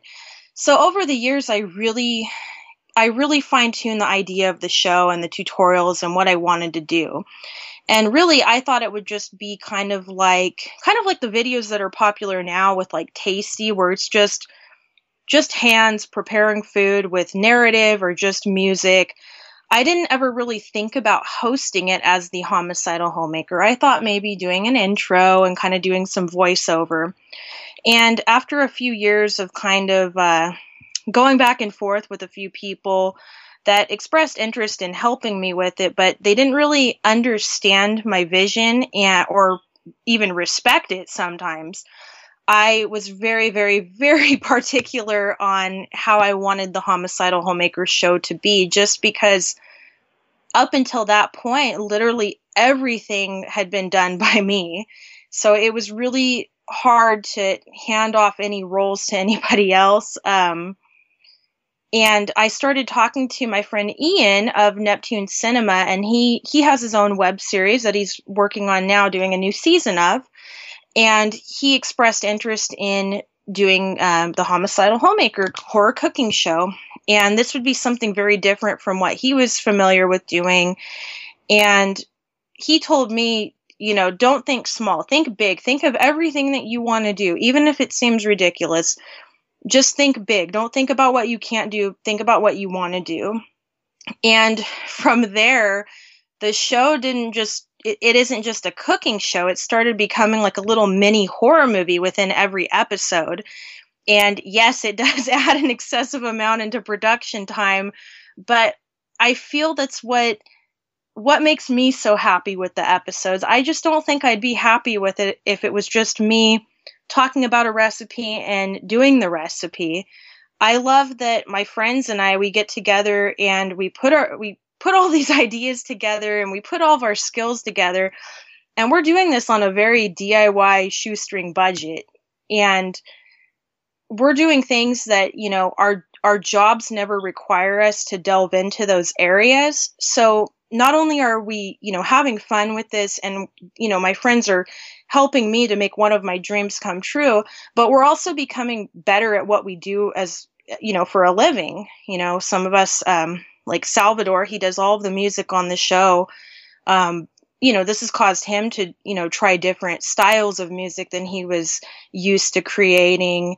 And if it's something themed after a film then we like to you know create the music so it it's similar to the music in the film or at least gives the same vibe as that film and you know we we combine all kinds of things. Like a lot of people they think it's all you know cg they're not realizing that like for instance on the krampus gingerbread men episode there's sorry spoiler alert there's a, a killer gingerbread man and he attacks one of our crew members and a lot of folks they thought that that was just computer generated but it was actually a puppet uh, that ian and i made. So all of the props on the show they're all handmade for the show. And we actually made him out of foam so he was a little flexible and i decorated him like the cookie and painted him. And ian actually puppeteered him using dowels and then composited those dowels out so it just looked like the little gingerbread guy was walking across the counter. So these are things that you know, over time we've kind of gotten a little bit more and more and more ambitious. And like for example, our chopping mall episode, you know, we wanted a kill bot. We wanted a real kill bot. So we built Ian built this little uh, miniature kill bot and that episode, I mean that that was a pretty ambitious one. Uh, but but we love how it turned out. We were really happy with it. So um, in in a nutshell, we like to try to you know make a little mini horror film and put it within the cooking show episodes. It's a lot of fun, and I've you know perused the website, especially uh, since YouTube changed its kind of uh, rules, I guess, and so we've been trying to get you more clicks and more and more watches on everything, and um, it's just been a lot of fun to kind of dive into these. Um, but I wanted to kind of just since our time is limited, like say so I was I was looking through everything and I was like, man, what I want to do something for like for my office. Uh, we do potlucks like every now and then, like maybe like once a month. Um, so what are some kind of like, cause some of them get are, you know, different degrees of gross outness as far as how they look.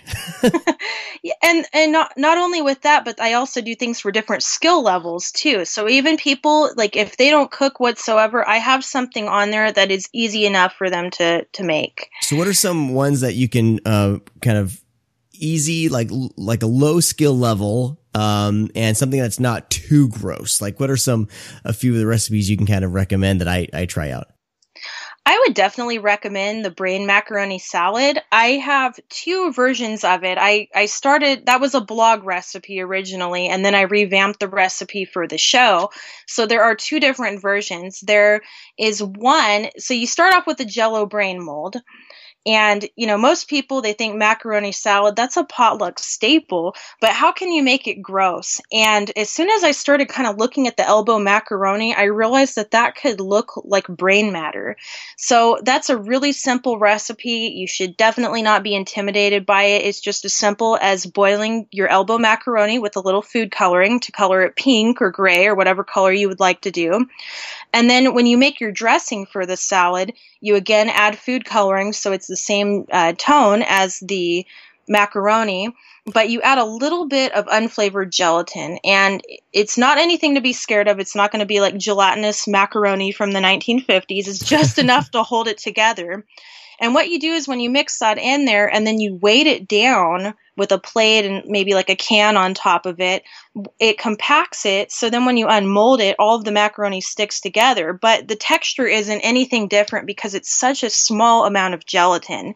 And if you don't eat gelatin, the original version used cream cheese as part of the mayonnaise in the dressing. So that's another option. And it looks super gross, but it tastes really good. And I can guarantee that, you know, whoever you serve it to, they've never had macaroni salad shaped like a brain. And another one that's really easy is my edible entrails. And that was another one that was popular on the blog. And I did that as the first episode of my cooking show. And that's basically a morbid twist on pigs in a blanket. You just roll out your crescent rolls. Uh, Store bought is totally fine. And you can make this as gourmet or as inexpensive as you like. You can use cheap hot dogs or you can use gourmet sausages. And you just lay those down the middle and roll it up and kind of form it so it looks like intestines. And then you use a little bit of egg wash over the top with food coloring and that adds the color to it and also when it bakes it keeps it shiny and glossy looking so they kind of look wet and gross okay.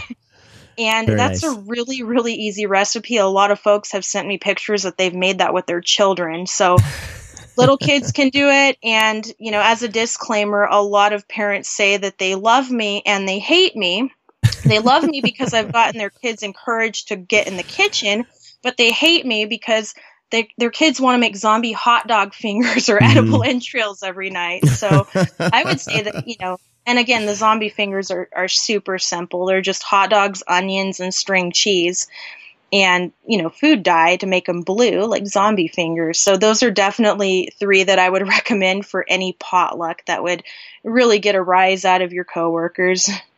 Very nice, very nice. That'll be fun to try. I'll do, I'll, I'll make sure I send you some pictures when I uh, when oh, I do that. I love sure. that. I I do have a fan gallery, and I'm okay. getting ready to relaunch my website, and I will have a fan gallery on the actual website too. So, okay. uh, pretty soon there will be a better user experience on the homicidalhomemaker.com.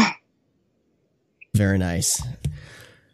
Very nice. Yeah, I'm excited to uh, to try this out. So, um, so before before we leave, I wanted to um talk about the the YouTube channel because like it, this is important. Like with the whole them changing up these rules. So if you uh, can you explain like what's what's going on and why it's important that we all head over to your YouTube channel and and start watching these shows and try to you know in, increase your your views there.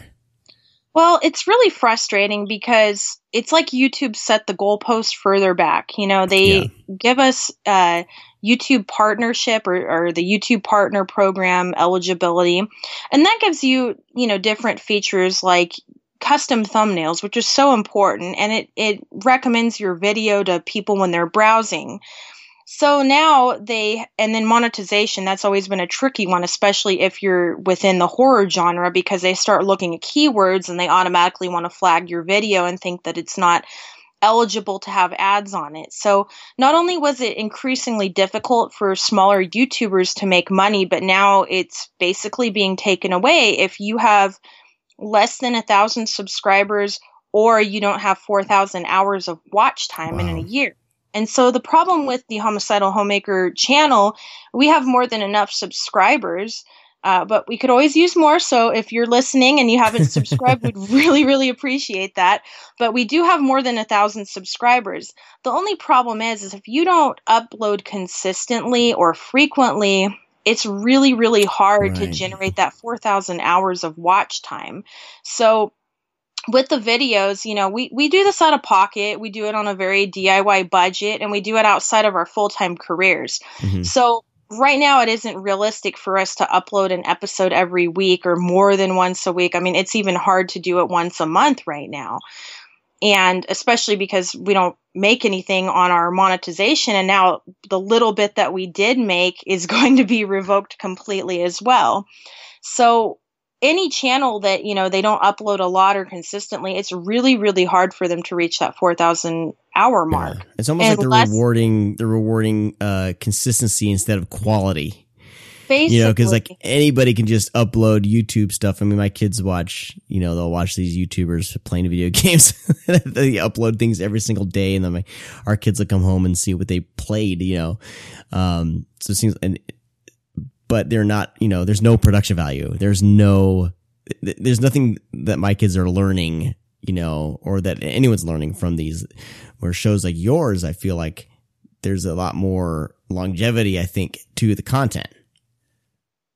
Yeah, I, I totally agree. It's um, a- and it, it is frustrating, and you know it it's affecting people of all channel sizes. Like I, for example, you know I have enough subscribers, but I just don't have enough videos on my channel to generate that type of watch time. However, I do know someone who has 200 subscribers. He has enough watch time, but he just cannot reach his subscriber Hmm. threshold. So it's affecting everyone differently. So. Right now there's a whole uh, playlist on YouTube called Save Horror Tube. And if you also search that hashtag on Twitter, a whole bunch of smaller horror YouTubers are doing whatever they can to promote one another. And that's been really awesome. Um, despite how frustrating and disheartening this whole change to YouTube has been, it's been really awesome to make new friends in the horror YouTube community and also to see how everyone's pulling together to do what they can. Yeah. So that's um you know everyone out there that's watching a smaller YouTuber and you know they see the content and they enjoy it. Do whatever you can just to you know get those what get those views up and get the watch time up and you know share it with your friends because it's really really important. A lot of people they're losing steam and they're rather disenchanted because like i said the goalpost it's like they've gotten moved further back and it's been really frustrating for us so um, we would really really appreciate anyone giving us a watch. And um, you know the episodes are not available just on youtube. They're available on the scream bro- scream gosh i'm getting tongue tied here. The screambox platform we have them on our youtube channel i mean on our facebook page. Okay. uh, we have them on vimeo and also in the central california area they're on the local station on at&t uverse and on comcast so there will always be a way for you to enjoy our episodes but right now we're really in need of help on youtube just so we can you know Yeah. keep our youtube partnership Yeah. Awesome. Well, um, I'll put everything in the show notes for everybody. I'll make sure I uh, put a link to the Save Horror Tube um, as well for everyone. And uh, yeah, and we'll, we'll send everyone your way for sure. Thank you. I really, really appreciate that. And, and we have some really cool stuff planned for 2018, uh, not just limited to horror cooking show episodes. We're going to try some uh, different things. I have some creepy crafting videos and DIY to die for. So there'll, there'll be some new content coming, and I hope everyone enjoys it as much as we do. Awesome. Awesome. I look forward to that. So, where can people find you online? What's the easiest place for people to find you? Easiest place to find me is on my website, which is thehomicidalhomemaker.com. I have links to all of my social media on there. On Twitter, I'm homicidal Kaci, K A C I. Uh, Facebook, uh, facebook.com slash homicidal homemaker. Instagram.com slash homicidal homemaker. Uh, gosh, what else is there? YouTube, youtube.com slash homicidal homemaker. I'm pretty much homicidal homemaker or homicidal Kaci on everything. so, awesome. um, there will be a brand new version of the homicidalhomemaker.com, hopefully before Women in Horror Month is over, because this is the anniversary of launching the homicidalhomemaker.com and the first episode of the homicidal homemaker horror cooking show. Um, it was important for me to do both of those uh, launches during women in horror month in the past. So i'd really like to get the new version of the site up during women in horror month. And uh, if you head over to that site you'll be able to find all of my social media and links. And if you have a cooking question, you can feel free to send me one there. And if you have suggestions for a recipe that you'd like to see on the show, you can also use my contact form or email me from there. All right, Kaci. Well, we wish you the best of luck, and we'll be. Uh, I'll make sure that I'll watch some videos and uh, keep it playing throughout the night. Thank you. I really appreciate that. and we'll have you on. We'll have you on soon. We'll get something scheduled and have you on and uh, talk some movies with us. Oh, that'd be awesome. I won't shut up, as you can tell. but when you start to open that can of worms about horror films, I really, really don't shut up. So I look forward to that. That'll be great. All right, Casey, thank you. We'll talk to you again soon. All right, thank you.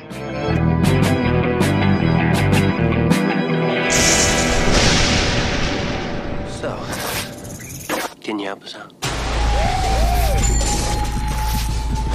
Come to daddy, boys! We kill the source of origin, and we kill the strain.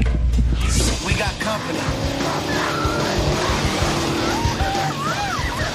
This spring, the night has an appetite. Let's see what you got. Nick! Nate, wake up! There's something very important I forgot to tell you. Don't fucking scream at me! Scream or break your neck. Don't scream, miss. Don't scream. Let's talk about sexy vampires. Let's jump into Stream Screams. 2001's The Forsaken. Yeah. This is directed by J.S. So how'd you pick Cardone. How to pick the uh, same thing. Brad has a list of movies that are in HD and streaming, but not on Blu-ray or anything. Uh, and I just kind of go through go through that list. And uh, sexy vampire. Well, we were going to be covering another vampire flick, right? That I teased on the show, uh, Fright Night Two. But Fright Night 2 got, was like on Amazon Prime for like a week. And then I guess they didn't have the rights to it or something. And then they pulled it. So all this planning, all the stuff I was going to do about Fright Night 2 out the window. So, uh, I figured we might as well do another vampire movie and we ended up with, uh, The Forsaken. All right. so, uh, J.S. Cardone, he, he wrote The Covenant. Hey, Mm-hmm. did you notice that started streaming after I told you about it? The Covenant? Nope, I was thinking of the convent. The Convent. the Convent. Ignore me. Anyway. Edit me out of this He- podcast. It'll just be me talking to myself. So J.S. Cardone, we've talked about him before. He directed The Slayer from 1982. He's directed other films such as uh, Shadow Zone, which I have not seen, uh, and other things. But uh, The Forsaken, The Forsaken, I feel like kind of got lumped. It came around uh, out around the same time as like Dracula 2000, and I feel like it kind of unfairly got lumped into uh, just these just shitty vampire movies with beautiful people, uh, beautiful young actors in it. And uh, I actually kind of dug this thing. It stars Kerr Smith, uh, Brendan Fehr, Isabella Miko, and Jonathan Skeech. I just thought it was like Shatch. Whatever. I can't pronounce anyone's. I'm just pronouncing it wrongly. S C H A E C H. He's one of those actors. that Whenever I see him, I'm like, oh, that guy. Like that guy. He's like he's, he's like brooding and sexy, and probably has abs under that shirt. Whoa, But, uh. Okay. Yeah. Uh, he embraces the chest hair. Good on him. Um, but he's, yeah, he plays like the bad vampire. So this has very much like Lost Boys feel. Uh, I liked that it went, it was R rated. I was expecting like a PG 13 vampire flick, but Me it's actually, it's actually R rated. So I was like, Oh, okay, yeah. uh, all right, we're going to start this movie off with, uh, with some boobs. Okay. It's R and there's some F bombs. I can handle this. And, um, unfortunately, I, I feel like so what's what's the what's the plot of this thing? It's like it's like every other plot, right? But our main character, um, hold on. I'm I'm losing. I'm getting I'm getting ahead of myself. I'm getting all excited talking about uh, the Forsaken, and I'm like losing my place here. Is it the abs?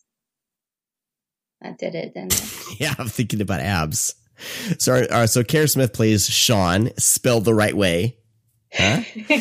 uh, he is hired to take this car across country uh, as a job, and he's taking this job to take, take this car across country because it'll give him an excuse and a way for him to get to his sister's wedding. So he's driving from Los Angeles to Miami, and along the way, uh, he picks up a hitchhiker who happens to be a vampire hunter, and uh, his name is Nick, and he is played by uh, Brendan Fehr.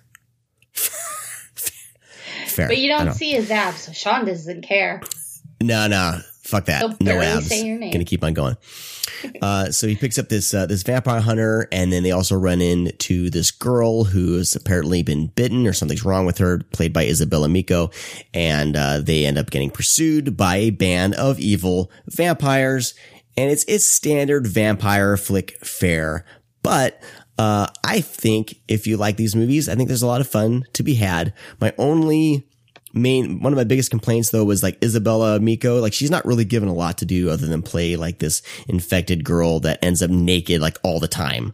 Uh, I don't think she speaks until like the last 10 minutes. Yeah. Yeah. Um, but, uh, but, which, which would be weird. Like I'm thinking about like the casting process. I'm like, all right, you're in this movie.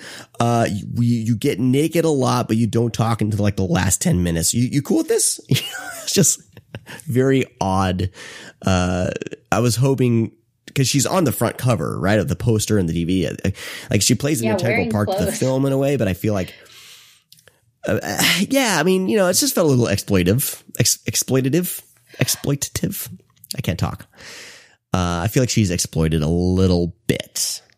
And I was curious. I was going to ask, I mean, it, we're, we're in Women in Horror Month and I'm curious what you would think about this film and how she's used.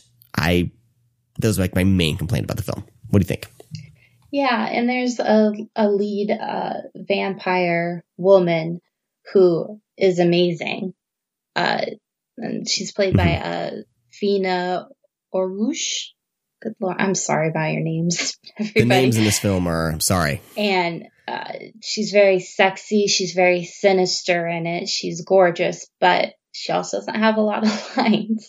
Uh, but I, I didn't really get in very much of an exploitative feeling. It's, there are like, uh, you know, lingering shots of her naked, but it's not, it's not like, uh, the camera panning down her right. body. She's like, we're not Ill. in Michael Bay territory. And all the of men who camera. are around her, they're trying to help her. There's like no, it, it, I, I think it's actually pretty effective because her nudity, okay. uh, a lot of times people bullshit and be like, oh, well, you need to be nude in this because it makes you more vulnerable. I think that's actually true in this movie because she's mm-hmm. just so tiny and delicate and she really plays that she's in pain well.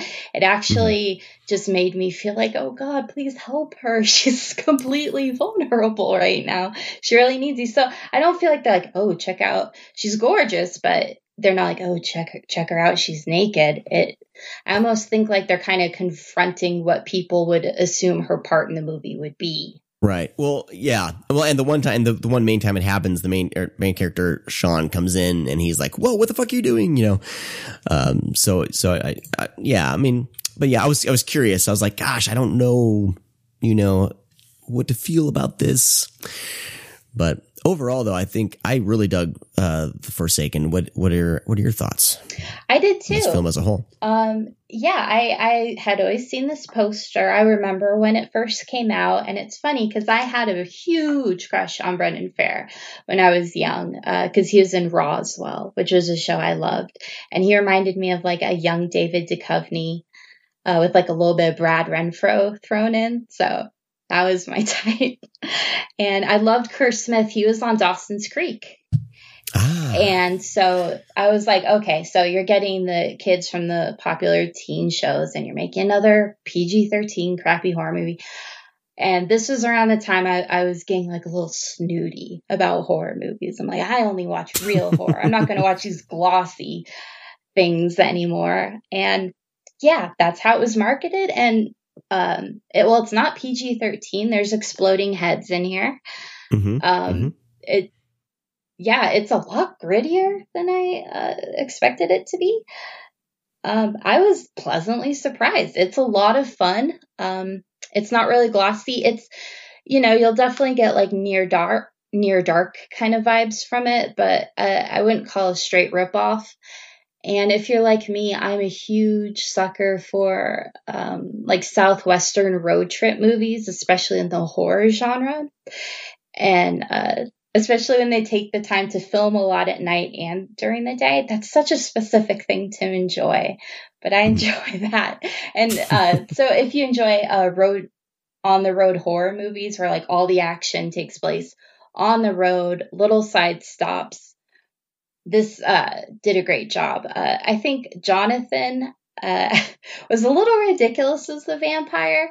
Uh, he hammed it up a little bit more than I think the tone allowed for, but it didn't ruin it. Yeah. And it was interesting to see. There's one scene where he's he's like stalking someone and um, reciting Metallica lyrics to himself.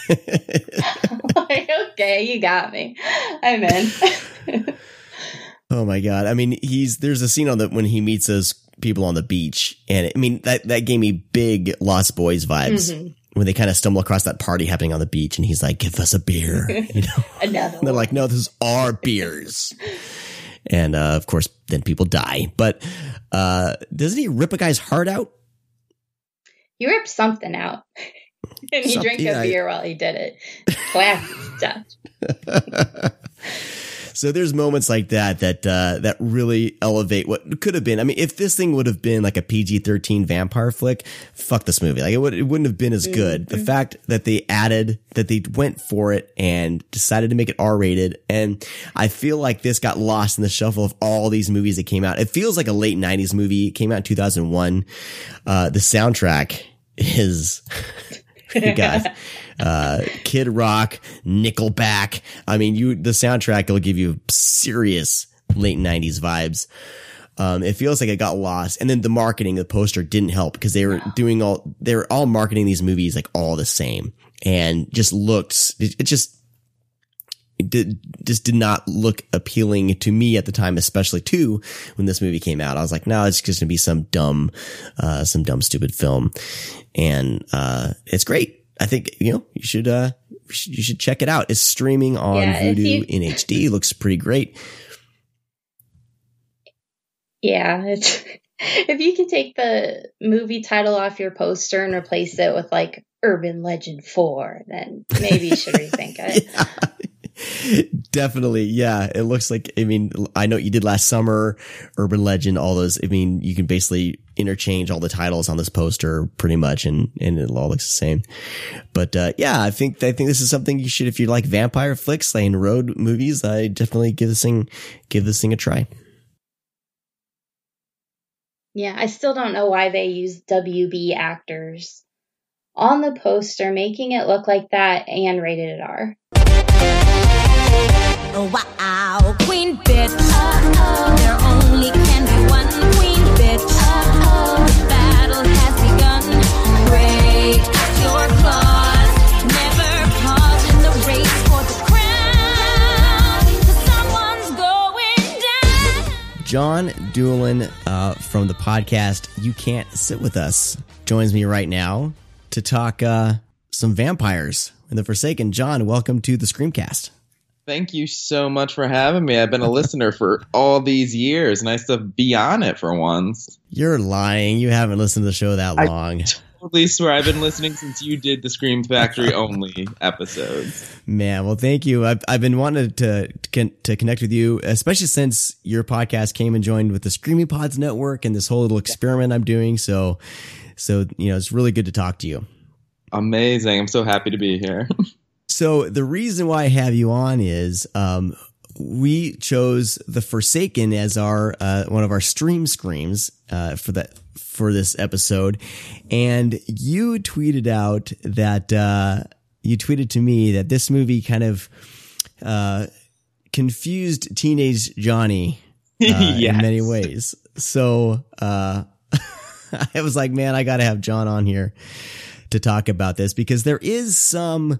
Uh, and and, and Steph and I Steph and I touched base on this just a little bit, but there is some uh, homosexual uh, under I don't know what, what what would you call it like They're high key undertones, I yeah guess. yeah Yeah. so I I wanted to just first of all just t- if we can just touch on that and I guess go from there what what was the main thing that really caught your your eye when you first saw this um in the theater I saw. Uh, I went with my dad to see this. My dad went to go see all the shit with me when I was a teenager.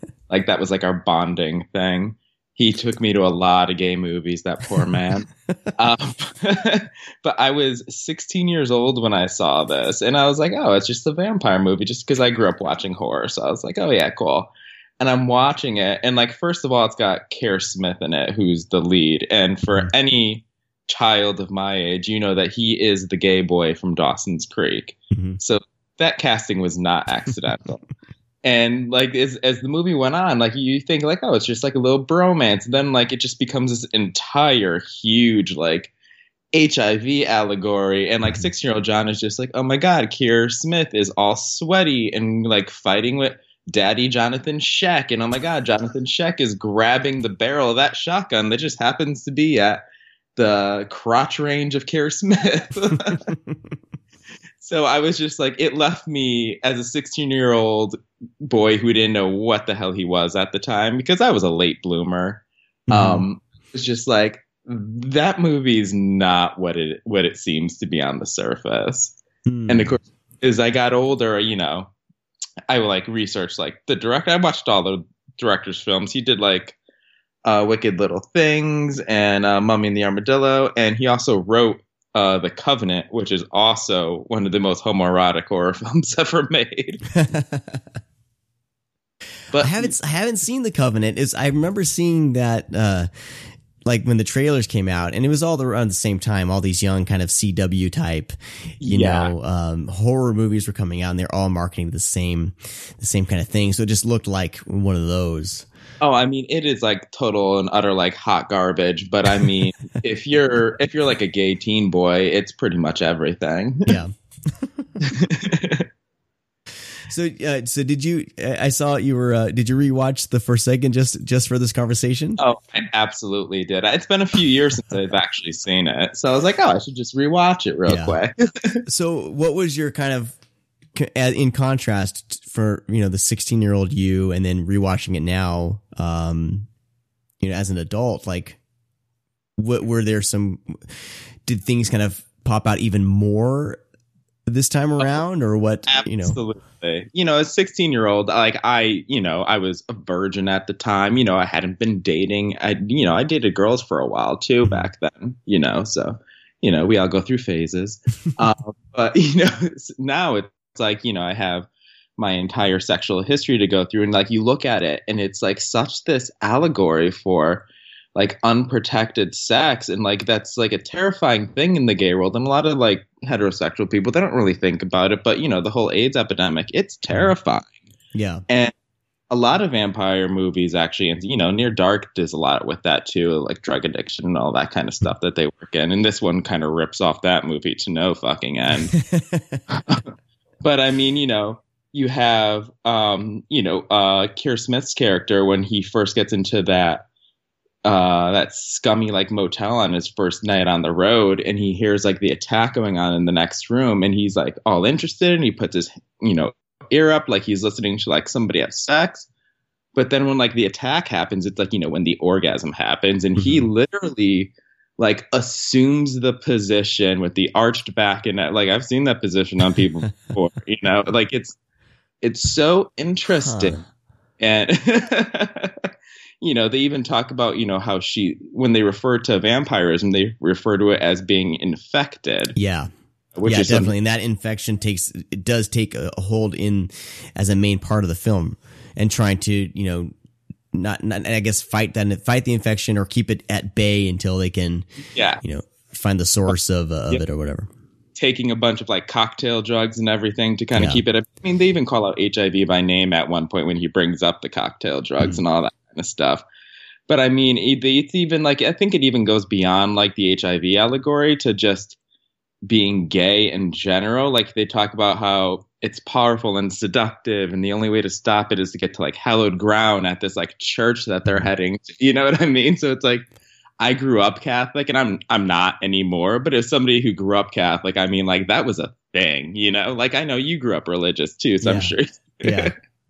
yeah. Yeah, so the it's like- vampire movies are always there's always that religious element to it where you know where Oh, yeah. um with the crosses and everything like that. Um what what uh man this movie it, it's just it's so funny because I didn't even that like that didn't even register in my brain when I was watching cuz I was just watching it as like oh this is just some CW version of Lost Boys or Near Dark. You know that's and and and with all vampire movies there always is that homoerotic aspect to it. I mean the Kiefer Oh, yeah. Sutherland in The Lost Boys like hands down like there's that there's that there's like this that sexual tension you know between everyone. And that's always just kind of a you know even if you think about like um you know the Anne Rice novels and and Last Interview with a Vampire there's always been that element to vampire films. You know for you know and and I've seen it. And but, but me being you know growing up you know Christian and having that like oh you know gay people are crazy gay people are weird I don't know. That always gave me that weird feeling in, in those movies and now being you know moving all past all that stuff you know I I just it, it's always that element's always been there. But I guess I just kind of looked uh, overlooked it and just oh, it's just part of the vampire film. But this one did you, Yeah. would you say this one more than the others kind of well, I touched mean, on that? I think Lost Boys and Fright Night pretty much take the cake when it comes to erotic vampires. Yeah. But as far as something that's like a little more modern, I think this one points to it a lot. And like it's for a couple different reasons, like the visuals too. When um they had they like have like these two bros come like the vampires they pull these two bros over to come like to steal their car and kill them or whatever and Jonathan Schaech, who is like, like I said, he is like straight up a daddy in this movie. Like, and he makes this homeboy get down on his knees in front of him. Yes. He literally like shoves the gun in his mouth and he's pushing on the back of his head with his hair. It's like, I've seen that visual before too. when it was with the gun, you know, it's like, and you know, he grabs the snake and it's like, oh, is mm-hmm. that a, you, is that a snake you're choking or are you just happy to see me? Right, you know, I'm like, looking at that picture right now actually Yes. but yeah, this one has it a lot. And like I said, it's as I gotten older, you know, the whole suppressing this thing with like a drug or something like that rings very true now. Like back in that time, it was, you know, they had experimental drugs. And like now it's like every gay guy I know is on like the PrEP Truvada medication, which is um, it's to prevent HIV infection and stuff like you know it's like a precautionary one and like that's the new thing so it's like being on that you read more into this whole like drug suppression thing too and everything Wow. That's that's I'm I'm so glad that I have like your perspective on this cuz like I said I just wrote it off as just some you know just just some modern-ish vampire film. yeah, So. don't get me wrong the movie's still kind of trash you know yeah, it's fun. It's fun trash though. Yeah. we, we, we we had fun with that because I, like I said, like when I was talking with with Stephanie about this, I was pleasantly surprised by its R rating because I just assumed this would just be some vampire light film. Yeah. and there's at least there's some teeth. Pardon my pun. Uh, there's some teeth to it, and uh, so I, I had a lot of fun bringing yeah, that. bloody yeah, yeah. So And there's breasts everywhere too. And let me tell you, gay men love women's breasts, not in a Yeah. sexual way. In like a, we love to see women like being in control of their sexuality Mm. and like things like that. So it's like, hell, the more breasts, the merrier in my book. well, I mean, I, I, I would give an amen to that as well. I mean, yeah, you know, on both levels, you know. common ground. Yeah. awesome. Um, well, John, thanks thanks for bringing your perspective into this. That's uh, it's just fantastic to be able to talk with you about that. And um, where so I want, so where can people, uh, you know, I want to talk a little bit about your, your podcast while, you know, while we have everyone's ear, you know, um, cause I didn't even know you had a podcast until you hit me up about it. And I, I- love it so much. like you and, uh, Spencer, right? Yeah, Spencer, who's uh, my best friend, he works because both him and I we work on film sets together, so that's where we met.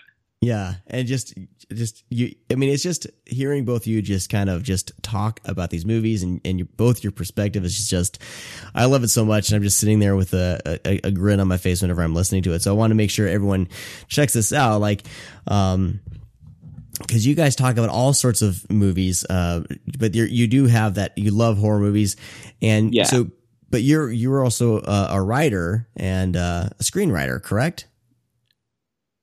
Yeah, correct. in in in your own right. So, um, so when when did you guys start doing the doing the podcast? Um, we started doing it. I think it was uh, a little over two years ago, and we just kind of because we would just kind of like just shit talk with people all the time, and they're, everyone's like, "Oh, you guys are funny. You should like record that." And we're like, oh, "Okay, I guess so." but you know, and then we kind of hashed out a format where we took like a bunch of like cult and queer cinema and a lot of it's horror movies because fags love horror. Sorry, we use the F word a lot. If anyone gets offended, we can. Uh, but you know, like gay people love horror, so we focus a lot on horror. We do a lot of camp movies. We do a lot of like things we call like sleepover movies, like things you would have seen as a as like a young kid at a sleepover and stuff like that. And we try to pick movies that we generally like because we don't like to like shit talk something. So we'd rather praise something that doesn't get a lot of attention more than anything. Yeah, yeah. I'm I'm very much that way too. Like, uh, you know, it's it's easy to shit talk something, but it's exactly yeah. I'll still do some shit talking, but I, I I'll move on. Well, I mean, we th- we do we th- we talk a lot of shit anyway. right. That's just so long. That's just happening any, anyway. I mean, but, but that's the thing. You can, you can kind of talk shit on something that is endearing to you. You know what I mean? Like you kind of, you can kind of jab it a little bit, but, um, like, you know, especially like with a movie like The Forsaken, there's there, there is a lot you can kind of pick apart and kind of have some fun with it and, and, and jab at a little bit. But ultimately, like I have uh, had a really fun time. oh yeah, it's watching short, it, you know. which is the best part. yeah, yeah. So, um, so people can find your your podcast over at screamingpods.com. It's right there. Um, you also are on uh on Twitter. Um, and is your what's the what's the best way for people to find you? Just uh, through through Twitter? Yeah, you could do. Um, I'm I go on Twitter and Instagram like all the time. I'm a junkie, so it just it's Johnny J O H N N N Y J O H N N Y underscore Doolan D O O L A N, which is both Twitter and Instagram are the same Okay. thing. Awesome, and all your links are there. So, well, John, thank you so much for talking with me, and uh, I I think we may have to work it out so you and Spencer come on for a full for a full show. So Oh, I'm going to look into trying to arrange that, and uh, Amazing. it will be uh, pretty fun. We'd love to. Before Mary Shelley could write her masterwork of terror, Frankenstein, she had to experience it. I have it in mind to raise the dead. Harry. Yes, the skull of the Black Monk. His appearance was said to herald disaster. Gaze into the eyes. Conjure up your deepest, darkest fear. Call that fear to form, to life. Let's move into our feature presentation. Kevin Tenney. No, wait, no. Ken Russell's Gothic. Oh no, I watched Kevin Tenney's Gothic. Darn it. Did I, rush, did I did I watch the wrong one? I was kidding. Um, so Ken Russell's Gothic. This came out in so 1989. Why am I asking a question? 1986. Um, directed by Ken Russell, starring Gabriel Byrne, Julian Sands, Natasha Richardson. This is a um, a weird film. And we've all seen the cover of the lady on the bed with this weird, like, demon, naked demon child like on top of her. And, uh, it definitely, f- like, is intriguing when you see this. Yeah, that's one I remember seeing at the video store growing up. And most horror movies, I'd be like, oh, I have to see that. And I'd imagine what the movie would be like. That one I saw, I'm like, nope. Nope. Yeah, yeah. Um, so the interesting thing about this film is that it fictionalizes an actual meeting that took place between uh, Mary Godwin, Percy Shelley, and Claire uh, Claire Clairmont at the Villa Diodati in Geneva, hosted by Lord Byron. Um, and I'm reading for Wikipedia, so uh, but this is some interesting shit. All right. It has been suggested by, by historians and journalists that the events of their meeting, which inspired, uh, inspired Shelley's, Mary Shelley's Frankenstein and Polid- Polidori's The Vampire and were triggered by the group's use of opium during their vacation together. So this very much feels like an opium induced film. I mean, I think most of Ken Russell's films feel that way anyway, but in yeah, in reality, these people all met together to basically to write these horror movies, like a couple of horror movies, and Books, uh, there weren't movies back. Books. Sorry, books. That's the opium talking, in, uh, everybody. Go easy on them. um, books. Yeah, because this does not take place in the eighties. This takes place in like the Well, uh, it does on part of it, actually. oh oh mm-hmm mm-hmm mm-hmm. But uh, but oh, and did I mention the other this character actor that always shows up? Damn it. Um. Oh, what's his name? I'm looking. Oh, Timothy Spall. Oh, yeah, from Harry Potter. Yeah, I love it when he shows up in movies. Um, cause he plays kind of the like lead servant, or I don't know what his role is. He's the doctor. Is he the doctor? Yeah, and this is back in the times where uh, traveling was doctor live with such a chore that you basically just like, I'm coming to visit you. I'll be there for seven months. right. and you yeah, get that in a letter, and you're like, oh, okay.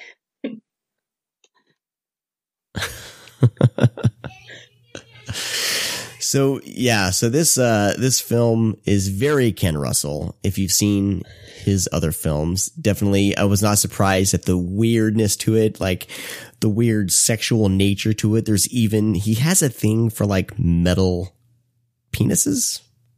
And Oh, uh no. there's one in this in like a dream sequence in this one. Uh very odd and um I mean, to be fair, there's uh, some mechanical yonic stuff too. There's some robot ladies, kind of. Yes. um, I don't. So yeah. So the main premise is these people come together to write these horror stories, and they're obviously, um, they're they're they're having drinky drinks, and they're partying down, and uh, getting it on uh with each other in many different ways. But um but the dreamlike quality to this film is like hard to to to pass over. And it's like it's like it's just it's like a feature length like an 80 minute fever dream with these characters in this big castle of sorts in uh like in the 1800s what do- what do you think what are your thoughts on this film Yeah, it was interesting. Uh, I am a fan of Ken Russell, and part of the reason I'm a fan of him is because, you know, he has certain threads running through his career, but uh, I never really know what to expect from him. And I, I did not see this movie coming, especially uh, looking at that VHS cover for so many years. That exact scene does happen in the movie, though, so that that was actually pretty satisfying. yes Uh, yeah, wow. There's a lot to unpack in this movie. uh, I thought, um, yeah, it's kind of funny that it's based on that famous party where, you know, Frankenstein, the mo- modern Prometheus, uh, was birthed from. Cause I, I guess I always pictured it like the, how it is in the beginning of Bride of Frankenstein when they're just like, very civilly, like around a fireplace, like, hmm, I think I have a spooky story, you know? instead it's like these uh, people juggling a lot of complex secret relationships with each other. Like one minute they're threatening to shove their head in a fire, and the next they're making love. It's it's a very heightened movie, even before things get super weird and super Mhm. gross. It, it's one of those uh, movies you kind of have to be in the right mood for because it's very heightened. Um, it's a little bit uh, there's a lot of theatrics in it um, but Yeah. thankfully the actors are incredible i mean gabriel byrne julian sands and tasha richard everybody uh, well known for being great actors but they get this movie they They're in it all the way. Like they're like no inhibitions. Like they're just they just went for it for sure. Yeah, and Julian Sands is just I'm kind of a latecomer to appreciating him. Uh but he is wonderful in this movie and he he's nude as well. But I'm sorry, that doesn't matter to the plot. but I oh I, no, I first uh, I, I first started to love Julian Sands with uh, with Warlock. I think it's the first thing that I saw him in as I was navigating through my own horror journey. Yeah, no, he he's wonderfulness. And uh I, I'm a Gabriel Byrne fan. Like I've seen him play the devil and everything, but I've never Mhm. seen him play a role like this. And it kind of makes me wish he he would have done more roles like this throughout his career because he has it's so controlled with the flamboyance with the sexuality. Like he's able Mhm. to get right to the edge where it's gonna it's gonna be too much. He pulls back and it draws you in every Yeah. time he pulls back. It's it's one of those movies where whenever it's sexy you feel very uncomfortable that you just thought was sexy. Um it, it's a journey. I really enjoyed it. I could see how it would not be everyone's cup of tea uh but if you uh i don't know i'm ugh. I No, yeah, no. It, I I went in just thinking I had. I mean, I'd like the only frame of reference I've ever had for this film is that poster. Like I and I I bought it based on that. It's out on the Lionsgate on their uh, Vestron Video Vestron. Collectors series. And it's always one I wanted to see because I'd always seen it in the video store and I had never read the back. And you know what? Even when I popped this in, I still didn't read the synopsis. I went in completely dark on this film, just knowing it's a Ken Russell film. And I don't think I was prepared. I think I was prepared in a way because I've seen, if I hadn't seen Ken Russell films before this, maybe it would be a little more shocking and like, whoa, what am I watching? Because you're kind of expecting maybe just kind of this weird Victorian like monster flick. Um, you get that stuff. And, but I had no idea about the history leading up to it, the backstory.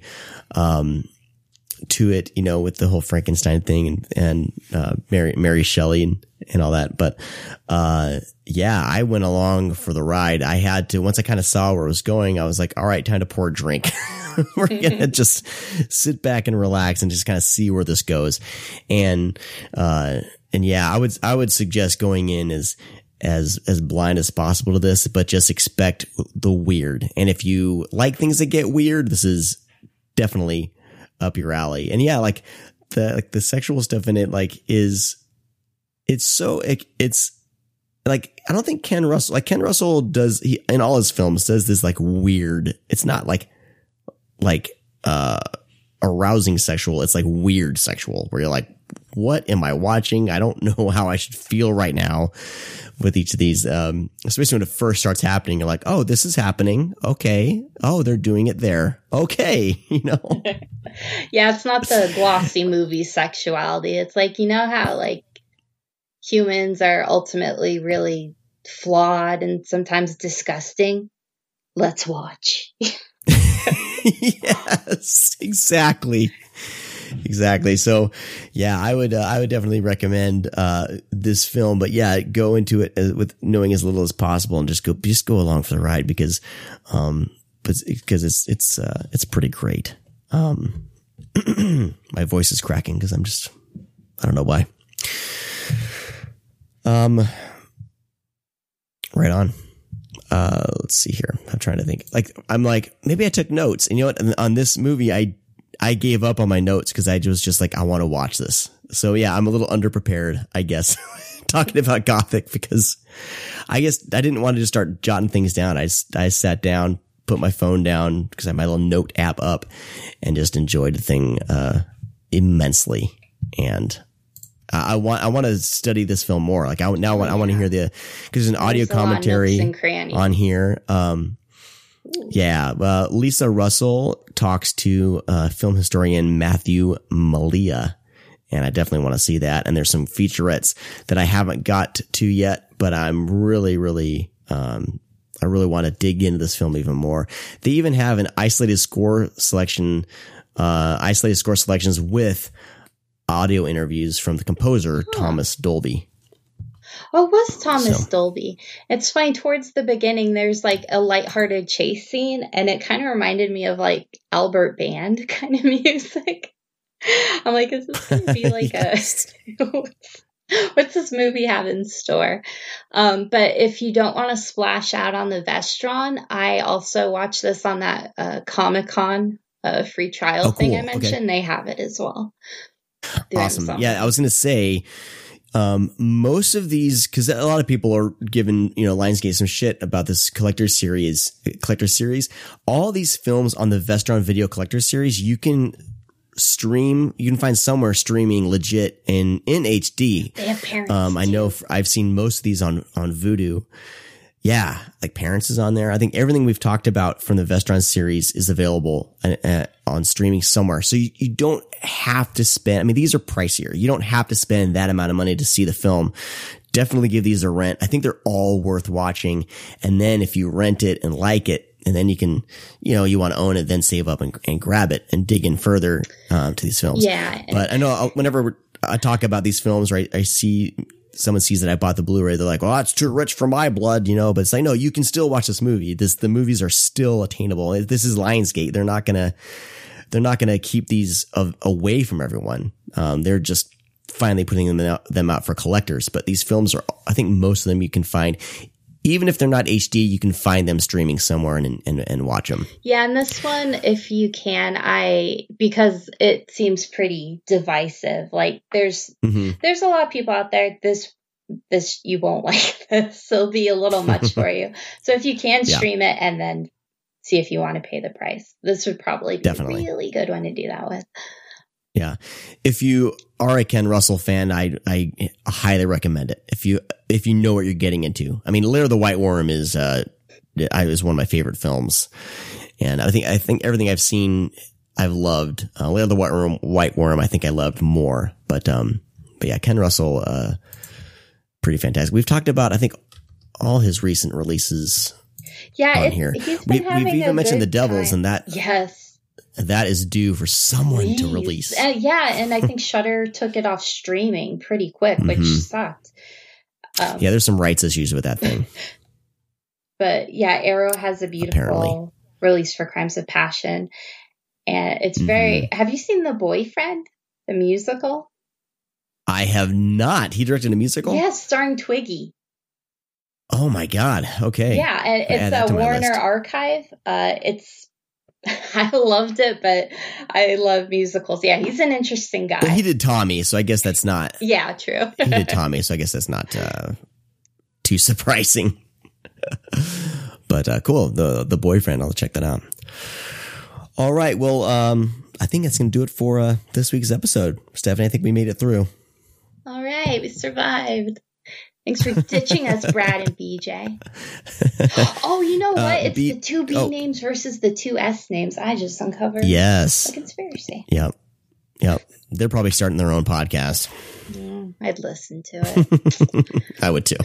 No, uh, BJ did text me as we were uh, in our discussion here, and she said she's extremely sorry. She she does you know musical theater, She is busy. and they had their their opening night last night, and she has no voice today because she I mean she sings and she belts.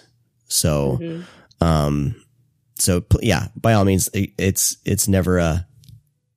I never want to give her a bad time for not being able to join us if she has no voice, she has no voice. But if if she has no voice, it's, it's because she left all that shit out on the stage. God damn, I want to go see her perform. Go do it. That'd be a great episode, like interviewer, like behind the scenes and stuff. Ooh, do that, Sean. Please. Okay. That'd be so cool. I'll do it. all right. Well, uh, I want to thank all of you guys for listening. Stephanie, thank you for joining me on this uh, this intimate rendition of the Screamcast. Yeah, just Just you and me. Thanks for putting up with me again, Sean. Of course. Uh, you recorded with Brian Sauer, and so you're going to have a little episode with him for, was it for just the discs? Yep. So that should be coming out soon. He Very like records everything like in a week and then releases things over like the next couple months or something. I don't know.